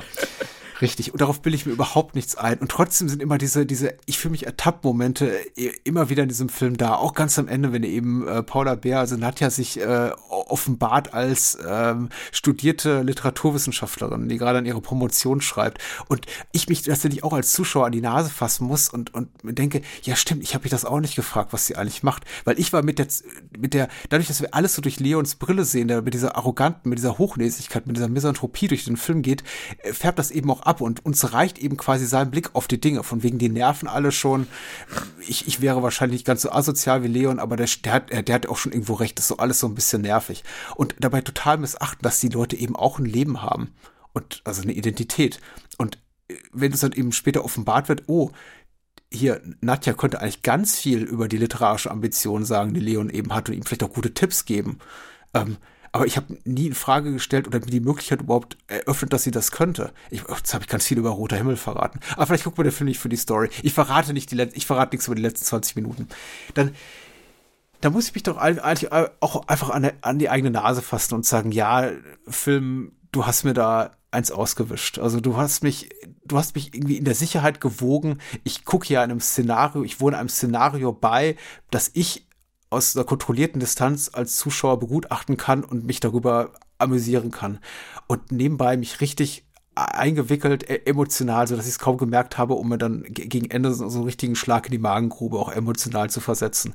Und das habe ich eben auch so versucht zu formulieren, als ich bei Letterboxd irgendwie ein, zwei Worte dafür finden wollte und gesagt habe, ich habe das Gefühl, die Story in diesem Film und die Figuren passieren fast beiläufig. Du guckst das so an und denkst dir, ja, ach, ist ja ganz nett, ach, das ist ja amüsant, oh ja, der Typ nervt ein bisschen, naja, egal. Und man hat gar nicht das Gefühl, so richtig so richtig drin zu sein, bis man dann eben, also ich habe, weiß ich, wann es mich erwischt hat, als ich das erste Mal geweint habe. Ich glaube, ich habe zweimal geweint, so nach einer Stunde gemerkt habe, oh, ich bin da richtig, das hat sich richtig, der Film hat, hat, mich, richtig, hat mich richtig für sich eingenommen. Und das eben kann Petzel unglaublich gut, dieses beiläufige Einlullen. Toll. Ja, ein, ähm, wenn man auf sowas was gibt, ich glaube, es ist, ich habe ihn äh, in meiner noch in, in, im im Bau befindlichen Jahrestopliste gerade immer noch auf, auf dem höchsten Platze. Ja, Ähm, und ich freue mich, den wiederzusehen. ja. Da war mal Tar für mich äh, eine Zeit lang, wobei Tar, ich tue mich auch mit Tar so ein bisschen schwer. Nicht, dass es nicht ein toller Film ist, ich habe den mittlerweile auch zweimal im Kino gesehen. Aber äh, ich, ich tue mich schwer damit, den als 2023er Film wahrzunehmen, weil der eben schon, weil der eben ein halbes Jahr gebraucht hat, bis er nach Deutschland kam. Ich hatte nämlich auch das Glück, Tar irgendwie letztes Jahr schon in einer von den fünf Pressevorführungen, die es irgendwie gab für den Film hier in Deutschland sehen zu können. Ähm, freue mich aber auch, den, den nochmal zu schauen, wenn, wenn, er, wenn er dann rauskommt. Haben wir noch was Schönes auf der Liste hier? Ich überlege gerade auch nochmal, haben wir, haben wir noch so was Abschließendes? Ähm, es gibt ein paar Sachen, über die ich noch nichts verraten darf, ähm, weil, weil sie noch, weil sie noch embargot sind, weil sie noch embargot Guck sind. Ich gehe gar nicht in so viele Pressevorführungen. Sel selten bis nie. Ich habe jetzt so, ich habe mit Boris Afraid heute angefangen und dann denken sich vielleicht auch Menschen, die den nur selten zuhören, oh, der Patrick, der geht zu solchen coolen Pressevorführungen, Special Screenings, aber ganz ehrlich, mache ich vielleicht ein oder zweimal im Jahr. Ich bezahle normalerweise für meine Kinotickets. Das tue ich, das tue ich eigentlich auch. Ich möchte sagen, ich, ich habe einfach gerade das Glück, dass es in meinen, ähm, dass so wie die meisten Sachen zeitlich gerade liegen, dass das doch recht gut in meinen äh, Terminkalender Ja, passt. und mein eben nicht, weil ich Vollzeit arbeiten muss in einem ganz normalen Bürohengstjob. Also das ist einfach so. Na gut, ich sag mal so, mein Arbeitstag geht halt meistens um 14 Uhr los und dann kann man, Okay. dann kann man sich schon um 10 Uhr morgens nochmal äh, noch mal einen Film anschauen. Ja, ist auch gut so. Nein, grundsätz, äh, gr grundsätzlich war es das. Ich könnte halt nochmal sagen, dass Personal Shopper ein toller Film ist, aber das, Ja. das wisst, wisst ihr sicherlich alle. Ja. Ich vielleicht, ich würde noch mal kurz äh, Beavis and Butter to the Universe Name droppen. Ja, nicht, ja. weil der Film so wahnsinnig wichtig ist und auch so wahnsinnig toll, aber es war für mich eine sehr positive Überraschung, ein Franchise, also Franchise, keine Ahnung, eine, eine filmische fer- fernsehtechnische wie auch immer Marke Beavis and Butthead, an der ich null Interesse hatte, die jetzt mit so einem neuen spielfilmlangen Abenteuer aufgeschlagen sind, das man, glaube ich, gerade bei Paramount Plus und, und ab dem entsprechenden Prime-Channel auch streamen kann, äh, an dem ich erst null Interesse hatte und einfach einfach nur über gute, gute Empfehlungen äh, mir das angeguckt habe und gedacht habe, oh cool, ja, tatsächlich, das ist immer noch lustig. Kann aber eben nicht garantieren, dass es auch für deine Generation gilt, weil ich habe eben zu Beavis und Butthead doch immer noch so ein bisschen warm and fuzzy Feeling irgendwo in der Magengegend, weil tatsächlich auch, auch prägend für meine MTV-Zeit der frühen mit 90er. Und äh, ich weiß eben nicht, wie sowas wirkt im Jahre 2022, als der Film rauskam, oder 23, in dem wir uns jetzt befinden, wenn man das guckt, weil der, er bleibt einfach schon seinen Wurzeln sehr, sehr treu. Und natürlich werden da Witze gemacht über die politische Sachlage in den USA und über äh, zeitgenössische Themen, möchte ich mal sagen, äh, Wokeness und dergleichen und, und, und aber, aber, im Grunde sind eben Beavis und Butthead immer noch die gleichen Figuren, wie die diese Anno 1994 plus minus in der MTV-Fernsehserie waren. Also haben sich null weiterentwickelt. Und der Film ist eben, glaube ich, eher so gemacht für die Generation, für meine Generation, die sich sowas anguckt und sagt, ach, guck mal hier, wie früher. Nur ein bisschen, ein bisschen woker, was auch gut ist. Vielleicht ganz zum Schluss noch einmal, um eine Serie zu empfehlen, die irgendwie nicht jeder empfiehlt, empfiehlt wo ich auch das Gefühl habe, dass das zu wenig Leute gesehen haben. Die ah. zweite Staffel Para, die vor zwei Monaten, ein, zwei Monaten lief mhm. ähm, und das, ich das Gefühl hatte, auch relativ unter Ausschluss der Öffentlichkeit irgendwie versendet wurde. Para? Ähm, Para, ja. Okay. Das, das, das Spin-off zu vier Blocks, mhm. das äh, damals, glaube ich, 2020 mit doch recht viel Tamtam -Tam irgendwie angekündigt wurde. Und ich durchaus spannend fand. Äh, man weiß jetzt auch, es wird nicht fortgesetzt werden. Also die zweite Staffel ist die letzte und das war wohl auch schon bei Beginn der Dreharbeiten klar. Mhm. Das heißt, äh, Özgür Ildirim, der Regisseur, hat jetzt kann jetzt eigentlich machen, was er möchte. Also er kann ähm, und er muss aber auch eine Geschichte zu Ende erzählen, was ich sehr schön finde. Und er hat einfach sukzessive fast sämtliche Gangster- und Crime-Elemente aus dieser Gangster- und Crime-Serie rausgeschrieben mhm. und hat uns eine wunderschöne sechs Folgen lange Slice of Life-Folge über eben vier Freundinnen im Wedding ge geschickt. Denn ehrlich gesagt, ich fand auch die erste Staffel dann am besten, wenn diese vier Freundinnen einfach Freundinnen waren. Und das macht die zweite ziemlich toll. Okay. Ähm, ist okay. inszenatorisch sehr, sehr, ist inszenatorisch ziemlich spannend, gerade auch so für, für so eine deutsche Krimiserie. Ich glaube auch für Nicht-Vier-Blocks-Fans äh, oder äh, Sehende empfehlenswert. Es gibt natürlich hier und da ein paar Parallelen. Ähm, aber wenn ihr ein Wow-Abo habt, äh, ja. gebt, gebt euch doch mal Para. So, ich glaube bei Prime mit, ich glaube bei, bei Prime ist die erste Staffel mittlerweile auch verfügbar. Ähm, ich, ich fand's sehr, sehr schön. Äh, und es möchte sehr viel, auch gerade diese zweite Staffel möchte auch hier und da einen etwas größeren gesellschaftlichen, gesell größere gesellschaftliche Diskussion auch zu Sachen wie irgendwie Polyamorie mhm. äh, aufmachen. Das gelingt nicht immer ganz so gut, möchte ich sagen, aber ich, ich freue mich, wenn so etwas immer nicht mit so einem ekligen, hämischen Lachen irgendwie verhandelt wird, sondern es wirklich versucht wird, sich tatsächlich auch mit neueren Phänomenen ähm, auf Augenhöhe auseinanderzusetzen. Ah, cool. Okay, okay. Ist notiert. Ich bin da sehr empfänglich für solche Serienempfehlungen. Ähm, und ich habe zurzeit auch noch ein ähm, paar, paar Wochen jetzt hier ein Wow-Abo laufen, was ich mir eben zugelegt hatte, weil ich Succession gucken wollte. Und äh, damit war ich auch sehr happy tatsächlich. Allein für Succession hat sich's gelohnt, aber wir gucken zurzeit Barry, was auch nett ist. Ähm, ich war ganz glücklich auch. Das glaube ich meine positivste Serienüberraschung der letzten Wochen und jetzt auch leider auch die größte Enttäuschung ist der Pass. Weil ich fand die erste Staffel von der Pass wirklich, ich würde nicht sagen herausragend gut, aber grundsolider, gut solides Krimi-Fernsehen mit genug überraschenden äh, Wendungen und wenig Leerlauf tatsächlich, was ich immer so befürchte. Äh, die meisten Serien fangen stark an, etablieren ihre Prämissen, ihre Figuren, nur um sich dann sechs Folgen lang gefühlt zurückzulehnen und dann in der letzten Folge oder der letzten, den letzten beiden Folgen nochmal aufzudrehen. Aber hier haben sie tatsächlich die Figur, figürlichen und äh, storytechnischen Entwicklungen ganz gut über acht Folgen verteilt. Und jetzt gucke ich die zweite Staffel und ich, ich sage inhaltlich gar nichts, also keine Angst vor Spoilers. No, no Spoilers, no worries. Ähm, äh, und, und, und haben zu viel an dem Konzept geändert und wir haben jetzt daraus so eine quasi Cliffhanger-Show gemacht hat, wohingegen die, die, die gerade die Qualität der ersten Staffel war, dass du im Grunde genau weißt, ab Folge 3, wo dann eben auch der bis dato, bis dahin unbekannte Mörder oder Mörderin, ich verrate jetzt nicht, wer, wer es ist, auch, auch enttarnt wird. Das ist auch kein Geheimnis, weil man sieht, glaube ich, die Figur vorher gar nicht. Ähm, hat sich eben die zweite Staffel dazu entschlossen, das mehr so zu einem klassischen Whodunit zu, als klassisches Whodunit zu gestalten und äh, erstmal mich alle fünf Minuten fragen zu lassen, oh, was passiert als nächstes? Und äh, Szenenwechsel. Oh, was passiert als nächstes? Oh, Szenenwechsel. Wir kommen erst wieder in der nächsten Folge dahin zurück. Und ganz merkwürdig, so eine gravierende ähm, Entscheidung oder Änderung an der Erzählstruktur dieser Serie, die eben in der ersten Staffel noch galt, vorzunehmen. Statt zu sagen, hier, wir machen quasi, wir legen alles offen und gucken, wie sich die Figuren mit dieser, mit diesem Szenario arrangieren verheimlichen wir eben ganz viel und verraten erstmal gar nichts über die ganzen Figuren. Ihr müsst erstmal die ersten vier der acht Folgen gucken, damit ihr überhaupt wisst, was die planen. Oder überhaupt wisst, wer der Böse ist in der Serie. Und das hat, das nervt mich echt tierisch. Ähm, aber der passt. Die erste Staffel kann ich sehr empfehlen. Ich glaube, die zweite Staffel werde ich abbrechen. Also passt, würdest du sagen. Äh, die, der, der passt, passt, ja. Hat mir gut gefallen, ja. Äh, ja, da kann man viel mitnehmen, ne? wenn man denn möchte. War nicht nur gemeckert.